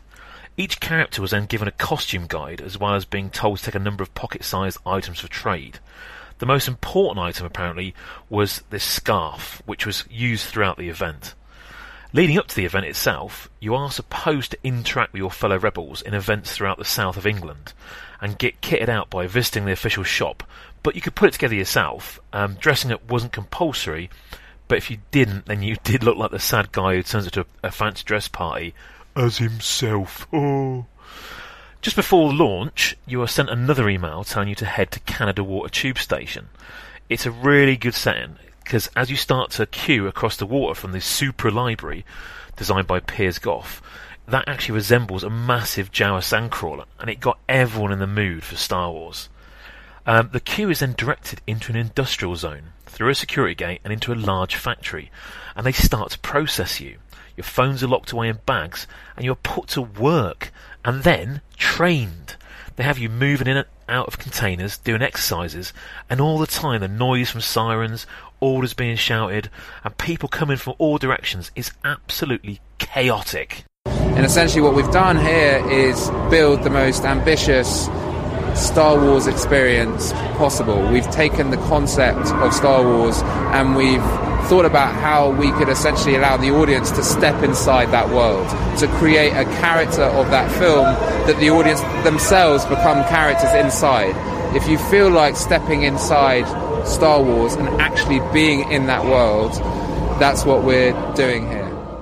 As soon as we're in there, someone came up to me and went, "You're a star pilot, right? I need you to come here. I need you to get all the star pilots together, uh, and because I've got a job for you." So straight away, I'm like, right, all star pilots on me, and you're just shouting and, and getting everyone over. And there were people who didn't want to come because they didn't want to be separated from, you know, their partners, and it was just really, really crazy. Uh, I was dressed in an old diver's immersion suit, so I had a big orange jumpsuit on, and I don't know, it was just fun. And you went in there, and what about when you got to Tatooine? What, what about when you got to Mos Eisley? Well, first off, Jez, you, you forget that it was General Crix Madine. Oh, yeah. Who was who was doing the tr- so he appears and he and they actually got someone who looked a little bit like him as well to actually stand there and give you orders. So once you were led out of the training zone, um, you you had to put your you, everyone had to have a scarf. You had to put your scarf on and they're leading you through, saying, "Look, there's people going to be shooting at you and." And all this sort of stuff, and you're and you're led through these little corridors, and they're basically moving you through the building, and then you're into a a massive, great big room with loads and loads of seats in, and they transport you. Um, so the whole building is kind of like shaking, the seats are shaking, and there's gas and, and smoke and steam coming at you from all, all directions, whilst you've got a big screen in front of you that looks like you're being taken to an, another planet, uh, which you are. And eventually you are you are taken into the uh, the Tatooine set, which was, I have to say, absolutely phenomenal. They must have spent most of that money on that set because Mind blowing. it was just, it was enormous, wasn't it? It was enormous, and there was loads of buildings that looked like the dwellings on Tatooine. And you could go into these buildings, and there was various bars in there and, and eateries and stuff. So again, you you had to interact with the either the actors or each other. I mean, you didn't really know who who was who. But then then the th- strange things started happening. You were supposed to go and find rebels and talk to them and get information, but there was a, a full size land speeder with Ben, Luke, C3PO, and there was an R2D2 being hidden in the background. And this actually drove through the set itself. So you actually, you could go and just almost sit on it if you wanted to. It was enormous. Some, some people I saw got put into jail. There's actually, actually a jail in there. And one poor guy got put in there for most of the evening, which was highly amusing. It, it, it was brilliant. I mean, dude, I was doing deals with the Jawas, and uh, my wife was doing deals with the Jawas, and I had a tiny little. I, I broke. I, I thought, how can I get a motherboard? How can I get a circuit board? So I had an old, um, uh, a little pen drive, and I broke apart my pen drive and took this tiny little chip board in there. Uh, and can you imagine it? I was trying to give this tiny little chipboard to the Jawas, and the Jawas were doing their wow with their big arms, like where they were sort of you know, spreading their arms, like, no, I want something big, I want something big. And I'm like, no, no, everything's small nowadays, everything's nano. And I tried, I, I was saying to the Jawas, this is a motivator for an R5 unit. You might want it. And um, oh, it, it was just you, you could have so much fun there. Um, the, the Tatooine thing, it was crazy. But one of our missions was we had to find a farmer. So I go into this little homestead where there's a table and there's uh, an uncle and an aunt. They're, they're talking to each other and they're making some food. And then, and then the man calls Luke, Luke, and then Luke comes in and they reenact the whole scene at the table about Luke wanting to go off and join the alliance. And we stood there and we're watching it. And my wife says to me, I've just got goosebumps. The whole thing, we, we, we were just there immersed in the movie, just as all these things were going on. Jez, you're forgetting the cantina. There was a proper, fully built and equipped cantina with the bar where you can actually buy proper drinks. And then there was always little alcoves where, you know, like where the Han Solo was sitting. There's about, I think there's about ten of them a lot across the side, and then a kind of like a stage at the end. And again, it was all lit perfectly, so it looked like you were in the film. And inside the little alcoves, lots of little things were going on. So there was like a Han Solo lookalike doing his whole Greedo thing. Um, there was just deals going on. It was like Ben was in there talking to, to a, a rather shorter Chewbacca, may I say, but he, he was definitely wasn't a full size one. But there was all these things going on. It's just everywhere you looked, something was going on from the film. It was And- a wretched hive. But It was what's weird for me. I don't know about you, but the, they changed the music every now and then. But I walked in as it was do do do do do do do, and I just thought, I don't do drugs, but uh, this feels like a complete trip, and it, this just actually feels really crazy. Uh, but so right, so so cool. So then, then after after a couple of hours of doing that, um, some people could go up to the main kind of Death Star area early, but um, eventually everyone was was kind of encouraged to gather in this kind of downstairs factory area. I mean, this place was enormous. Um, so you've you've got a, a huge crowd of people all kind of crammed into this this very narrow sort of corridor in a factory, looking up at all these pipes and stuff, and then then the craziness happens, right? And this is where I think uh, I think Jez will get very excited about what happened next. No, well, Pete, I actually flew everyone there though. That was the crazy thing because you had you had to go to Docking Bay 94 first of all to get your flight to Alderaan, uh, Uh, and everyone was getting there. And this obviously is how you ended up at the Death Star. And I was at Docking Bay 94, and a pilot came up to me in my pilot rig. He's like, "Hey, you're a pilot," and I'm like, "Yeah, yeah, oh, of course I'm a pilot." He's like, "I need you to come and be my co-pilot. I need you to help fly this crate," and I'm like, "Yeah, yeah, I can do that." So, so I get introduced to the whole crowd, and they're like, "Yeah, this is our, our guy," and he said, "Oh, what's your name?" And I said, "Oh, Daska." And he thought I said Dak, so then he introduced me to everyone as, yeah, this is Dak, to which everyone went crazy. And then, uh, and then we sat down in this big spaceship, and then, um, and I'm piloting it, and he's talking to everyone, and I'm doing my best to pilot it, but the attention to detail of the cockpit, which all your regular sort of members of the public weren't even there, sat down in that chair, it was just me, the attention to detail was just phenomenal. And then, um, as I was flying along, then we realize that there's no Alderaan, and Alderaan had been blown up, and then that's how we arrived at the Death Star. Oh, what a trip! What a trip! That's, that sounds lucky for you, Jez. That was not open to Galactic Explorers and Mercenaries. Um, but then when everyone was gathered, um, they started kind of reenacting the end of Star Wars. Remember, we're, we're going to watch Empire Strikes Back, so they're kind of leading into it. Suddenly, above our heads, a full-size X-wing fighter, and I mean a full-size one, appears from the rafters and comes down, and they start and they actually reenact the uh, the the trench scene. So they've got the uh, some video at the end of this corridor, this big long corridor. They've got a video going on, so it looks like you're watching like underneath um, the actual battle that this X-wing's going in there. You see the the two torpedoes go through and the Death Star explodes. And then the X-Wing lands. It's like, oh my goodness, this is getting better. And a little X-Wing fighter pilot pops out. And then you have the whole celebration scene where, because everyone's packed into this sort of corridor and there's a big staircase that looks like the, the Yavin kind of celebration area, you part the ways and then all the heroes come at Han Solo, Luke, Chewbacca, you know, Leia, they all come running up the middle and then up the stairs and of course everyone's cheering, it's just like the end of the film. And then once all the celebrations are done, and you know you're you're led into an enormous kind of like sort of two areas cinema with a really really high spec screen in the middle of it on both sides, and um, they start showing The Empire Strikes Back. I don't think we can, you know, bring across exactly how cool this whole experience was, but this up until this point had been about three hours. The whole event started for up for, for me at half five, and by which time it was now about half past eight, and everyone was you weren't knackered, you were just pumped. You were just full of adrenaline. You just had a, such an amazing time thinking, I've just spent seventy-five pound on this, and how have they how have they done this? How have they made any profit? This is only on three nights a week or four nights a week, and you're just blown away. So then, yeah, you go in and you sit down and you watch Empire Strikes Back. Now, obviously, everyone knows every move, every transition, every sound effect. It, it was brilliant. But then, at key moments, the actors would come out um, and they'd be above you on the gantry, or, or they'd recreate, they'd mine the, the, the main moments. So the you know the I love you, I know, um, the the duels, the fights, all sorts of stuff on Hoth. So it wasn't over the top, it wasn't overly done, um, but it was just really really cool. What was your favourite bit?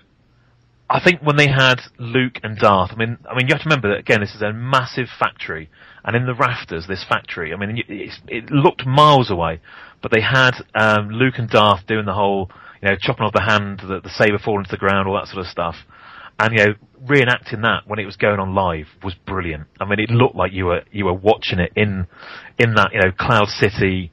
You were kind of like watching it on one of those little windows in that in that big sort of wind chamber sort of thing and watching it on live it's on the film was like, wow, they've really got their, their timing was superb. I mean, I don't know, but I mean, I went about sort of midway through the run, so I imagine they're pretty tight. But uh, that was just brilliant to watch. But I mean, I was I was hoping for some Hoth stuff, but I guess it wasn't going to happen because of you know had to create a, a Hoth area. But just to see all these actors really go for it, I mean, that that, that must have been quite dangerous as well. I mean, they were right up there, and uh, the the Luke actor was hanging on he was hanging on whilst he's getting his hand chopped off. It was brilliant. Just brilliant. I mean, I can't say how good it was. Um, I mean, if people filmed it, like I said, it, it would have ruined it. But because you, you had to watch it and you were there, it probably makes it better. We are so lucky to have that in the UK, and then coupled Madame Tussauds and that experience. absolutely brilliant. Thank you for choosing London to do that. It, it's just been brilliant. I'm so glad I went to watch it. Building this experience um, has taken close to six months, with over 400 people working on it. Um, it is by far the biggest thing we've ever done, and we just got so taken away by the nostalgia, by the emotion that you feel for this film. This is a film I saw when I was eight with my dad, and the concept that, you know, this is a film that inspired millions of creatives. It changed Hollywood forever. And to take this film on and be able to create an experience in which we hope the audience become the characters that they dreamt of becoming.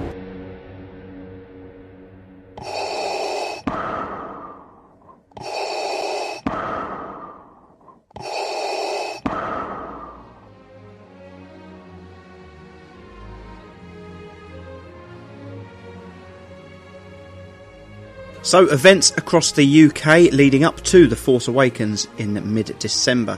Uh, we have three events over the weekend of the 31st of October to the 1st of November. You've got Belfast Film and Comic Con at the Odyssey Arena in Belfast. You've got Wintercon at the Winter Gardens in Eastbourne. And the Mall Blackburn Sci Fi Weekend, which of course is at the Mall Blackburn. Moving on to the weekend of the 7th and 8th, you've got Film and Comic Con Brighton at the Hilton Brighton Metropole Hotel, where some of the podcast team may well be, so be sure to come and check us out and chat to us. Weekend of the 14th and 15th, Thought Bubble at Leeds Dock, and just on Sunday the 15th of November, Bolton Comic Con at the Holiday Inn High Bridge Street. Weekend of the 21st and 22nd of November, two more events. You've got MCM Birmingham Comic Con at the NEC, and in Newcastle, Newcastle Film and Comic Con at the Metro Radio Arena.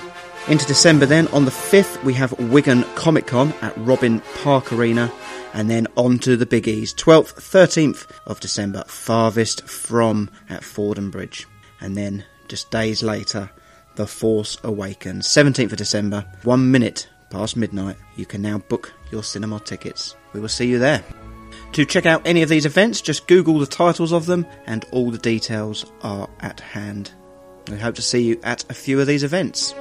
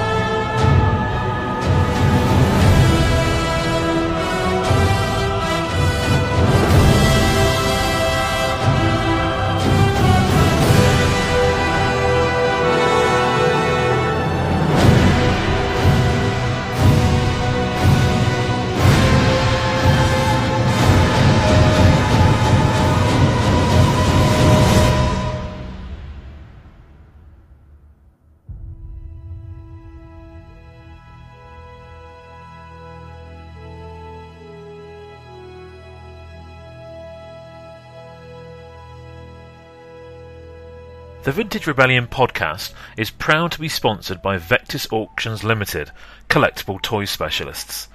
You can find them online and see forthcoming or past auction results at www.vectis, that's V-E-C-T-I-S, dot co UK.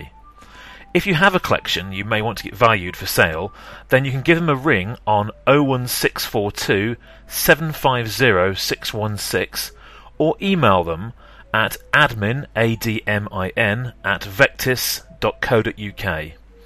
They have two sites for drop-in visits for collections in Thornaby, Stockton-on-Tees, and their postcode is TS179JZ.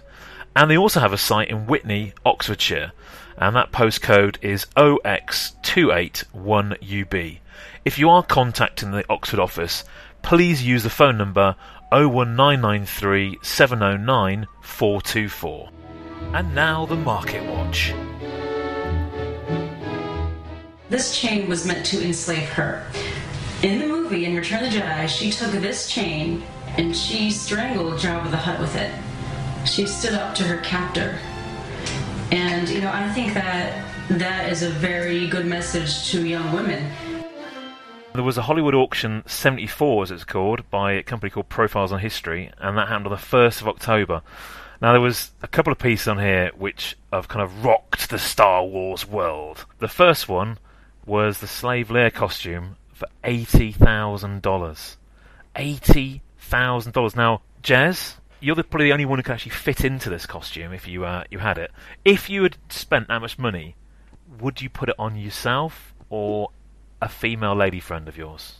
I was going to say, do you reckon he'll let me borrow it? wow. I, I'd get a really good mannequin. I know that's really boring, but I'd just get a really, really cool mannequin from a store. You wouldn't just put the bra bit on though. Um, well, you know, I'm, you know, I know Stuart would definitely put it on because you know he does like to uh, dally in the, uh, the the feminine side of the force. Let's say I I had won that auction, and uh, I would wear it for you, Pete. Yes. Yes? Um, my actual- my mother-in-law actually has a photo of me wearing my wife's bra, which I think she um she returns to quite often. Now, I, I think that as a costume, I mean, if you see that costume, you automatically know where it's from. Now, is there any other science fiction film where a female um, costume is that iconic? Can you think of anything? I can think of a couple, maybe. Just go around the table quickly. Rich, Rich, is there anything out there which you think is as iconic for a female costume in science fiction than that costume? Well, I've got three. Go on, go on. I knew you'd have some. We've got um, Maria the Robot from Metropolis, which is probably the first sci-fi film. Oh, good. Barbarella, Oh, I had that one. and probably the gravity-defying Judy Robinson from Lost in Space. Now, I knew someone was going to say Barbarella, right? I knew it. So, because everyone always says, "Oh yeah, yeah, I know the costume was." Can you ex- can you describe it very quickly? Jumpsuit, all in one, which she unzips out of and gets naked. There's actually several costumes in the film. What about Sigourney Weaver's um, vest from the Alien film? I think that's quite iconic. I would argue on that one that it's just a vest, but I'd say the big yellow sort of hydraulic machine she wears to tackle the alien. I'd say that was more of a costume. What's the um, film? Is it hundred million years BC or something? Where um, with the like the um, woolly mammoth kind of across the chest. Yeah, I'm. I'm not really counting as, a, as science fiction, but I I, I you've do. got you've got you've got science fiction fantasy, and I would put it in the fantasy section. Yeah, yeah, I'll, I'll give you that one. Come on, Jez, give us give us some iconic costumes from females. Can you think of any of them? Princess Leia, Organa. The white costume, absolutely. Well, it, that has got to be in the top three. You know the um, blue chick in Avatar? Indeed, the Smurf, yes. Is it just me or is she smoking hot? Yeah, I, I always had a thing for Smurfette when I was young, so it's kind of like just an adult version of that. I don't know what it is about me and you know colours like that, but the the woman from Avatar, I know she's an alien and everything. and She probably want to do some strange thing to me with her long hair plait thing. It's family I don't know. show, Jez, family show. Like when you're going up an escalator in London and you see those posters advertising theatre shows, and you see the the Green Witch in Wicked, who's got that hat just tucked over her eyes, and she's just putting her finger to her mouth and just going, "Shh." I don't know. I think I think Jez has taken to, a, taken to a new tangent. Um, I think he's right. Marge Simpson always did it for me as well, being yellow. Yeah, well, that's just a bit crazy, man. You're talking weird. Uh, Well, I, I can't think of any more, but um, it, I'm just it's just interesting that so much money has been spent on this, um, considering they never actually appeared in the film. If you actually read the description, there's a lot of pieces as well that, that were used kind of in production and for fitting and stuff as well, because obviously Carrie Fisher lost lots of weight and uh, and the costume was used. There is an opening special effects shot which most audiences applaud. It's almost the first shot of the picture. And that's very, uh, very nice to see. You know that you have that you have the audience from that point on. Which leads us nicely onto iconic images in film, to the real big headliner and the same auction. And this was the Blockade Runner model. Uh, and that went for $375,000, which takes it above the TIE Fighter, uh, which in 2011 went for 350000 So if you add on the 28% uh, buyer's fees on that, it takes it to around about, well, over $450,000, which I mean, I was doing a little little bit of fun research, and you could actually buy in Newcastle five houses in certain areas of the city. That is quite a lot of houses for what is basically a 16 inch miniature model. This has got to be the the opening scene that anyone can recall. Now, Jez, would you rather have five houses in Newcastle or a 16 inch miniature version of the most iconic scene in cinema history? I love Newcastle. Newcastle is a fantastic night out. I, I really do. However, I wouldn't know what to do with five houses. What? So I, I, I'll take the blockade runner. But I love Newcastle. You could fill five houses full of Star Wars things. Could be five collecting areas. That is true. but I wouldn't be able to view them all at the same time. But this this um this miniature actually it actually lights up. The the little engines at the back do actually light up. Apparently one has gone has gone wrong, it no longer does, but they do actually light up. There is actually something that happens on this ship. It's not just a model that will sit there. You can sit there and you can recreate that scene. So um Rich, five houses in Newcastle? Which is just up the road from you? I, I could probably get more than five. I think you could probably you're probably looking at close at twelve actually, um, depending on what area. Um, I mean, it's you're right. It's the first ship. I mean, in, in, when you think of that scene going over it, everyone was like, "Wow, what an amazing ship!" And then you saw the lights behind it, and you're going, "What's going on here?" And then the, the mother of all ships arrives. Um, and from memory, was the blockade runner actually bigger than the Star Destroyer they used? I don't know if it's bigger than uh, 16 inches. Then, I'm then sure yes, it was. uh, I'm sure the blockade runner was bigger than the Star Destroyer, but um, no, you're right. What an iconic thing! Very, very few people can drop that sort of money on on um, a, pro- a movie prop. because it actually started at two hundred thousand. Um, that that was the opening bid, and I was actually Yeah, was watching me. it. I was actually watching it, and it, I think this this could- this could go ridiculous. I mean, it's also interesting that considering how iconic it was, and it still is, um, there was very little toy wise for it. Um, can anyone buzz in and give me the uh, the well the one and a half toy versions that were actually produced? Oh, go on. Um, inside the diecast, um, That, that is true. Star Destroyer. There was also another one, and I did actually say produced rather than manufactured. Anyone? Oh, very poor. There was actually a uh, prototype made. Um, I found this on Star Wars Collector's Archive. They did it, and it was about 1983, so I was going to release it on the Return of the Jedi line. And uh, there's a really nice picture of it, and it's quite sort of obviously completely out of scale. And it's got a, a little opening cockpit at the front. Uh, there's a escape pod as well, which had R2D2 and C3PO in it. Uh, there's a movable radar dish, and there's a little little Luke Skywalker popping his head out the top. Um, there was also obviously the escape pod featured in uh, I think it was the Land of the Jawas set. And Jez, you mentioned a rather obscure uh, X-wing fighter you got earlier on. Now, what what, what what set was that from? Little tiny figurine. Oh yeah, yeah. Well, I got myself. It was a rubber actually. Yeah, So it was the uh, Maruka Kishigomu rubber. indeed. And I got the. Sorry. Indeed, because in, in in that same set, which is like a bag, um, also came another escape pod, and that is pretty much, as far as I could find, all the vintage versions of things that are surrounding the Blockade Runner. There was very little produced, which I have no idea why. I'm assuming it was just maybe it wasn't a particularly popular ship. I was thinking maybe there might be a reason for it. Other parts of the auction, there were some amazing pieces, as you can imagine. There was also R2D2's eye, which went for $6,500. Um, and if you th- think about what R2D looks like, it's uh, in the blue surround. It's a little black eye in that that top piece, um, which is quite remarkable. There was also a camera dolly from the original Star Wars film, which was six thousand. There was the actual camera, went for sixty thousand. Uh, there were some beautiful costume sketches from John Mollo, uh, went for one thousand seven hundred. Um, there were th- several items that didn't sell, and I don't know whether they were just ridiculously overpriced. But there was a Darth Vader helmet and a Stormtrooper helmet. Neither had a sniff. Now there was also a Rebel Blockade soldier helmet. Now this went this well was up for hundred and fifty thousand dollars.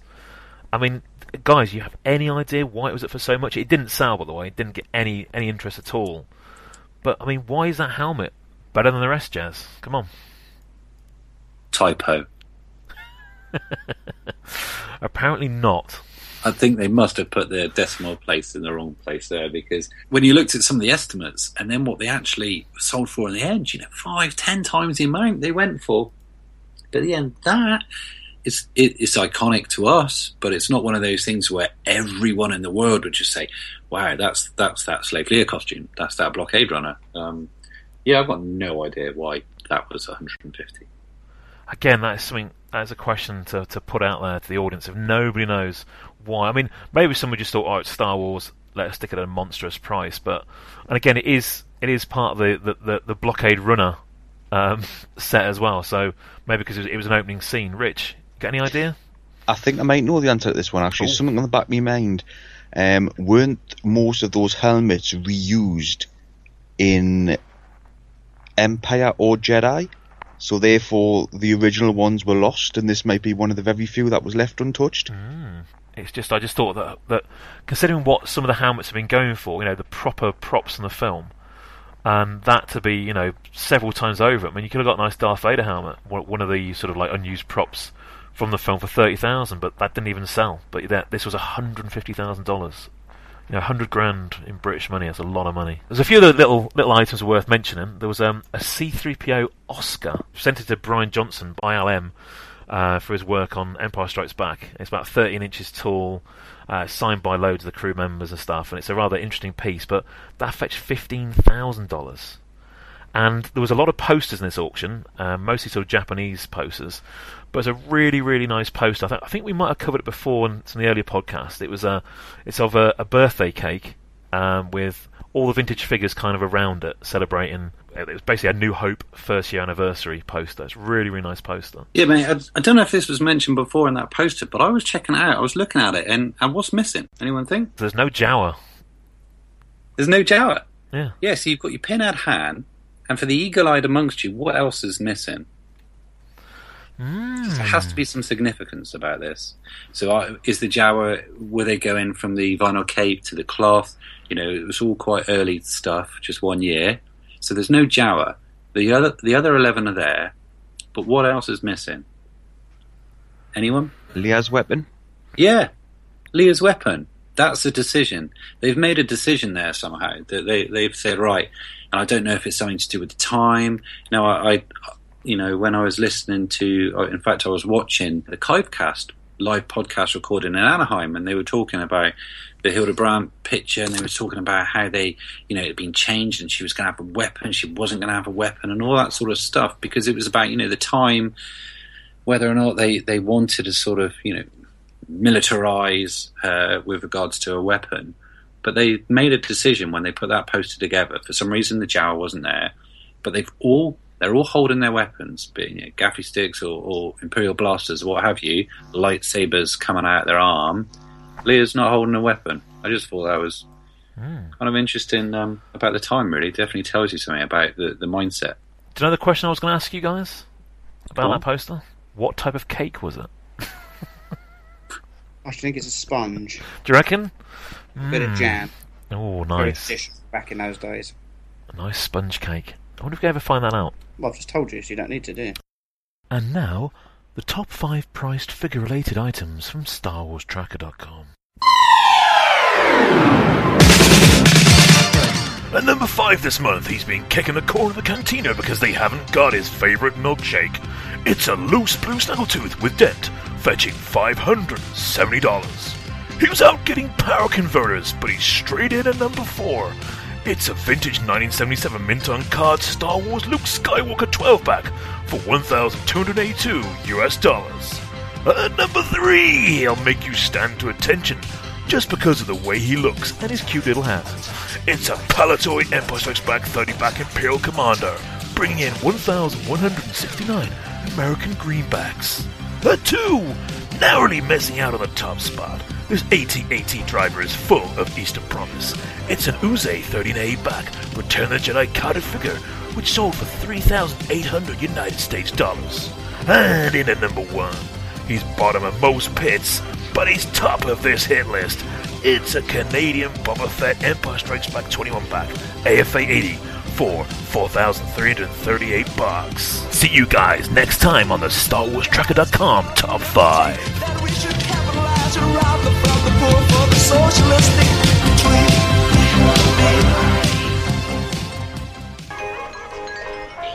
Little Ewoks. An entire empire brought to its knees by small, furry creatures.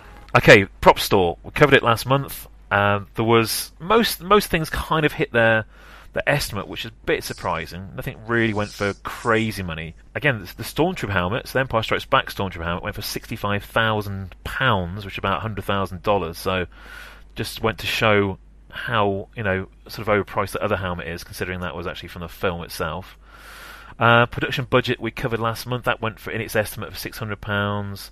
There was an Alec Guinness autograph, um, still, so it's just a, a, a photograph. That went for four hundred and fifty pounds, and that um, went over the top of a Harrison Ford similar kind of autograph for three hundred twenty-five. So that's the kind of price you'd be paying for those sort of things. Uh, there was a nice Christmas card lot, which was set at um, around about eighty quid for a um, its estimate. That went for five hundred pounds, just just those uh, vintage Christmas cards, which is quite quite incredible. But the kind of the big one um, was the Ewok head, um, which I thought Grant might have a go at, sadly, but he didn't. But um, that was initially estimated at two thousand pounds. It went for thirteen grand. Now, what on earth are you going to do with an Ewok head, Stu? Um, I would um, I would put it in a room which wasn't too hot, maybe had air conditioning. Um, That's very poor. I'm full of them. Um, just just stroke it really instead of a cat. I'm going to feed it. Because it, it, it did look quite, it still looked quite fluffy, so it, it did look quite of cute. Jez, you know, maybe you could uh, run one of your little marathons in a, an Ewok head. Peacher, wow. Yeah, man, that was um, yeah. So someone really, really wanted that little furry thing in their hand. Thirteen, just the head, thirteen grand, thirteen thousand. pounds. I wonder what somebody would pay for Stu then if we hollowed him out. It'd probably be worth it. Oh, that's Do you not want to hollow bad. me out? Well, why not? You could put things in Have you. you running around the house. Surely that's better fun. You could put Star Wars figures in. You could use your display cabinet. Yeah, it could be a carry case. Ah. Don't knock it, Stu. He tried it. You could use your intestines as a handle.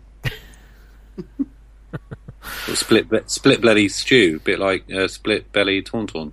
I'm just not going to put any reins on him though. It's going a bit too far now. Kinky. A lot of That- sexual that, is, that is kinky. Right. It's wrong. It is. Right, from those so those two auctions then, we have I mean there was a lot of Death Star model parts as well. Um some of them went for silly money. I think one part uh, which is a bit more of the actual kind of floor or, or, or the, the outer of the Death Star with a few of the turrets on. That ended up going for thirty two thousand dollars. But I think all in all, um, Star Wars items uh, went for over for those two auctions went for over a million dollars, which is you know quite something, and not a single action figure between them. George, the fact that you made me into a little doll that my first husband could stick pins into, a shampoo bottle where people could twist my head off and pour liquid out of my neck, lather up with Leia, and you'll feel like a princess yourself. And yes, the little Pez dispenser so that my daughter Billy could pull my head back and pull a wafer out of my neck every time she doesn't want to do her homework. I suppose I don't mind. And though amongst your many possessions you have owned my likeness, lo, all these years, so that every time I look in the mirror, I have to send you a check for a couple of bucks.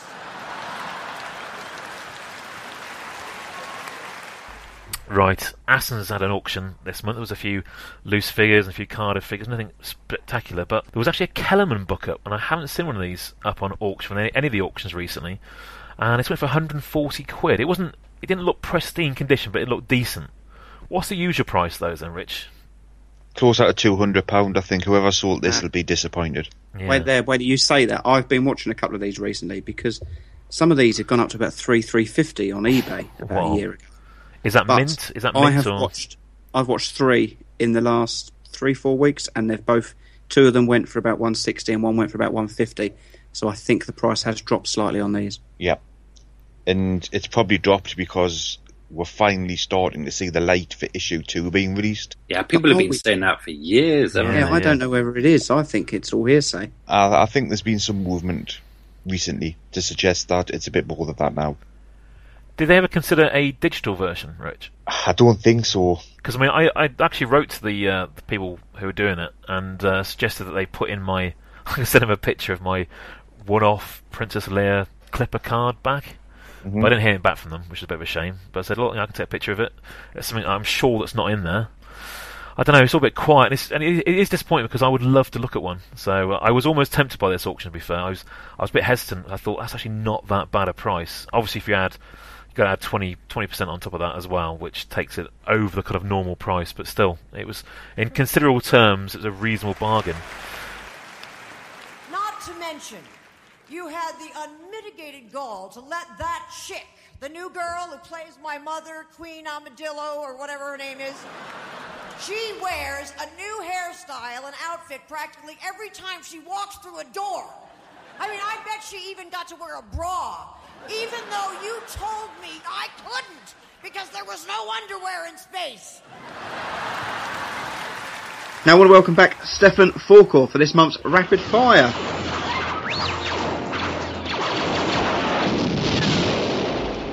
Are you ready, Stefan? Yep.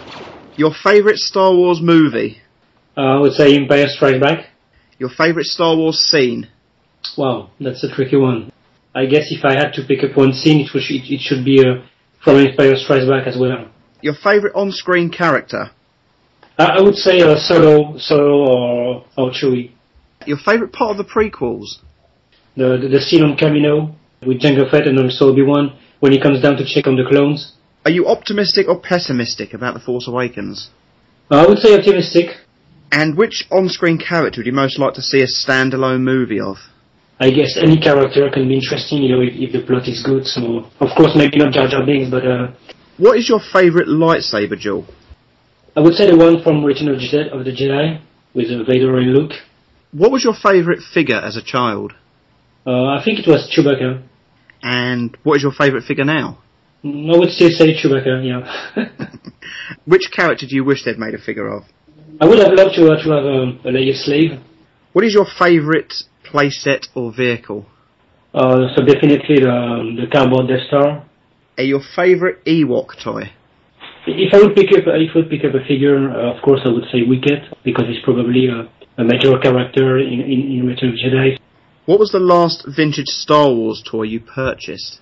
The, the Rebel Commando and the and the Empire Royal Guard. And what is your favourite photo artwork on a card back?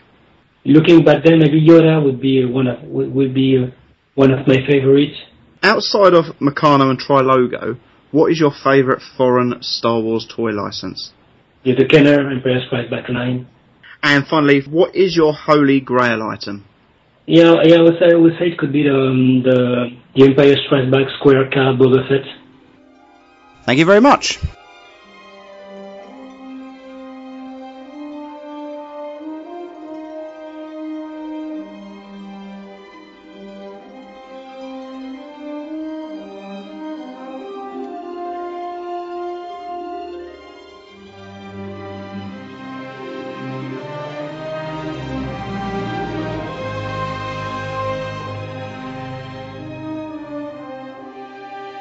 Right, now on to our rapid fire question for the month. And this month I've chosen the following, lads. Which of the four Cantina alien figures is your favourite and your worst? And let's start with Grant. Uh, Greedo favourite, Walrus Man the worst. Hammerhead is pretty good, mine. Fair enough, and straight to the point. Jez? Yeah, Greedo. Absolutely love Greedo. Uh, Snaggletooth's probably my worst. Petey? Ooh, I love Walrus, man. Probably Snaggletooth is probably the one I don't really have much affection for. Rich? I think probably Hammerhead's my favourite because he's the most unusual. My worst, an alien that was in the cantina, Chewbacca. I meant out of the four Cantina alien kind of toys. Come on, Rich. Gotta be different. Snaggletooth. Right, I have to say Greedo the best. I loved Snaggletooth as a child. Um, I love all four of them actually, but I would probably say Walrus Man. Now, Rich, do we have much feedback for episode 17? We certainly do, Stu. We had quite an explosion of feedback, so I'm just going to call it up now. Okay. Um, I'm going to start off with a bit on the £10 mint on card that we talked about um, last episode. And Jamie Fuzzy Buzzy Toys got in contact with us, and he said there was a bit of a backstory to that, in that a guy arrived at Father's Farm with lots and lots of carded figures in a bag, and he approached Jamie and said, "Would you like to buy them?" But Jamie was quite hectic with these um, selling that was going on, so he asked um, Mark Hockley from Starways to go through them and sort out a deal. So Mark did that, and a guy sold Jamie the mock for ten pound, and it was it was the last one that was left. So Jamie put it on his pile to take home. So Clark's Pie and Chips from the forum had spotted this mock on top of Jamie's pile and said, you know, how much do you want for this? And Jamie was kind of, uh, you know, uh, I bought it for me, I'm not really, you know, interested in selling it. But he'd had such a good day, he just said, look, mate, I paid a tenner for it, take it for a tenner. Um, because Jamie, you know, he didn't want to flip it. He just didn't, didn't think it was right because of the whole positive vibe that was going on at Father's Farm. So, so well done, Jamie. You know, well, well done for that. Because many people would have, you know, flipped it straight back for perhaps twenty quid or even more for that. So brilliant. Lots of positive feedback on Star Wars Forum. And it's great to see that we're picking up new listeners each month. And, and this is from guys who we talk to quite regularly and they still haven't checked out our podcast. So, so what a treat you're missing. It's great reading stuff like, um, I expected this to be another shoddy amateur podcast, but the quality was so slick and professional. So, so thanks guys. Keep your comments coming. Um, Lawrence Dyer's given us our new buzzword, infotainment. That's okay, right. we're, we're, yeah, we're going to use that infotainment word quite a lot when Stu remembers, probably twice a year. It's also good that people have picked up on the fact that we really do enjoy our guests on the show, and we, we've all said it's the guests that make the show, um, and every one of the guests from last month's show received a lot of positive feedback, and I'm aware that they got positive PMs to them directly as well, which is great. The podcast is about our guests, about Star Wars, and it's not about us and our egos, so it's great to see people appreciating that. Moving on to Take, we've got some great feedback that the guys have taken, they've asked, you know, to keep them updated on how things are going. They, they obviously loved the John Paul interview, which is what we expected, but they've also added some more information, such as what I got from Paul Ford with regards to um, French Wednesday film releases. And he told me it's not so much of a rule, it's much more of a tradition about films being released on a Wednesday. And that was because before the 1970s, it used to be on a Thursday because children were off school on the Thursday. So the children could go and see a film on the Thursday before it got hectic at the weekend. But at the beginning of the 70s, the French calendar changed that children were off school on a Wednesday. So then the cinemas reacted obviously by changing their release dates to a Wednesday. So all the kids could go watch the film on a Wednesday and then the adults could go on the weekend. And you also said it gave the cinema owners a rough idea of a film's popularity. So they could figure out, you know, what audience number to expect, um, should we, what size room should we put it on, etc. Um, so that was great. Quite a few guys have given us ideas for 80s themed um, TV adverts, which we'll have a look at. Um, and it's really surprising how often the adverts get commented on, considering they're only 30 seconds or a minute long. We got comments from some of the developers who are interested in coming on and doing one of the big interviews, and we're not going to book any of them in yet because we've made the mistake of reaching out too far too fast. So we'll probably wait until the new year before we, we book in some of the, the big guests for that. Jared Cole from the Star Wars track Tracker PM'd Pete and said that he loved the Top of the Pops themed market section, thought it was a great idea and a good addition, and he was pleased that Pete picked up on the um, Power of the Force Anakin. To wrap up my part, feedback on the vehicle maintenance energizer, which was the community appeal that we put out last month. Um, it looks as though that we've actually completed this VME already. Definitely reunited the body with all of the tooling. So great stuff, lads. And, Jimbo, once you've received anything, um, put a photo up there so we can all have a look at it. Jez, I believe you might have had some feedback on the A-Wing swap shop. Well, first of all, yeah, the vehicle maintenance energizer, I was delighted with that. But Jimbo's actually come back and told me that he's put together now this charity sort of, you know, crowd-funded thing, and and the next charity competition which I run on the forum, which you know we've been doing now for a couple of years, he's going to donate that, which is awesome because you know this is, this has been put together by the community, and now he's got it complete. He wants to put it back in there, so that's just going to be one of the very small prizes which we've got in our next charity uh, thing, whatever that is. Uh, but with regards to the A wings, yeah, I've definitely got some feedback for the swap shop. How cool was that? He said that one sold to a friend that he owed a favour to, and the other one's on hold for another collector that's trying to come up with something to trade for him. So both are technically sold uh, and spoken for. So there we go. I think our swap shop is, uh, more successful than Noel Edmonds' swap shop. How cool's that? Right, excellent feedback once again, and we really do appreciate every little drop of feedback we can receive. So, whether you want to comment on a recent show, follow up on something we've discussed, or just be involved in a future show, please get in touch. You can email us at show at vintagerebellion.co.uk, find us on Facebook by searching the Vintage Rebellion, or follow us on Twitter at SWTVR Podcast.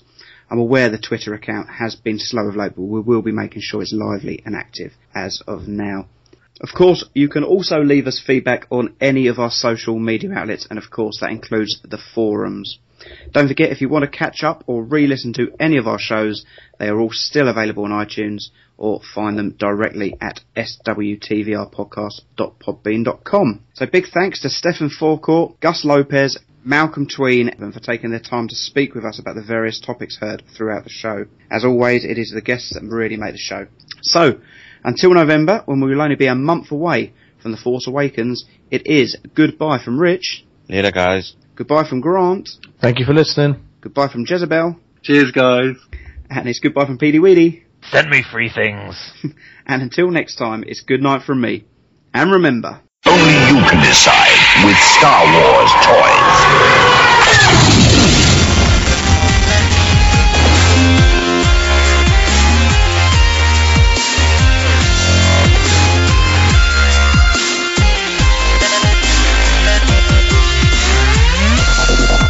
This podcast is not endorsed by Disney, Lucasfilm Limited, 20th Century Fox, or anybody who cares about the Star Wars franchise. It is intended for entertainment and information purposes only. The official Star Wars website can be found at www.starwars.com. All names and sounds of Star Wars are registered trademarks of Lucasfilm Limited and other associated copyright holders. All of the original content of this podcast are the intellectual property rights of the Vintage Rebellion. If you enjoyed this podcast, then feel free to email swtvrpodcast at gmail.com. If you don't enjoy this podcast, tough. Are Star Wars products going to have the durability of, say, that old favourite, the teddy bear? Teddy! Just let it in.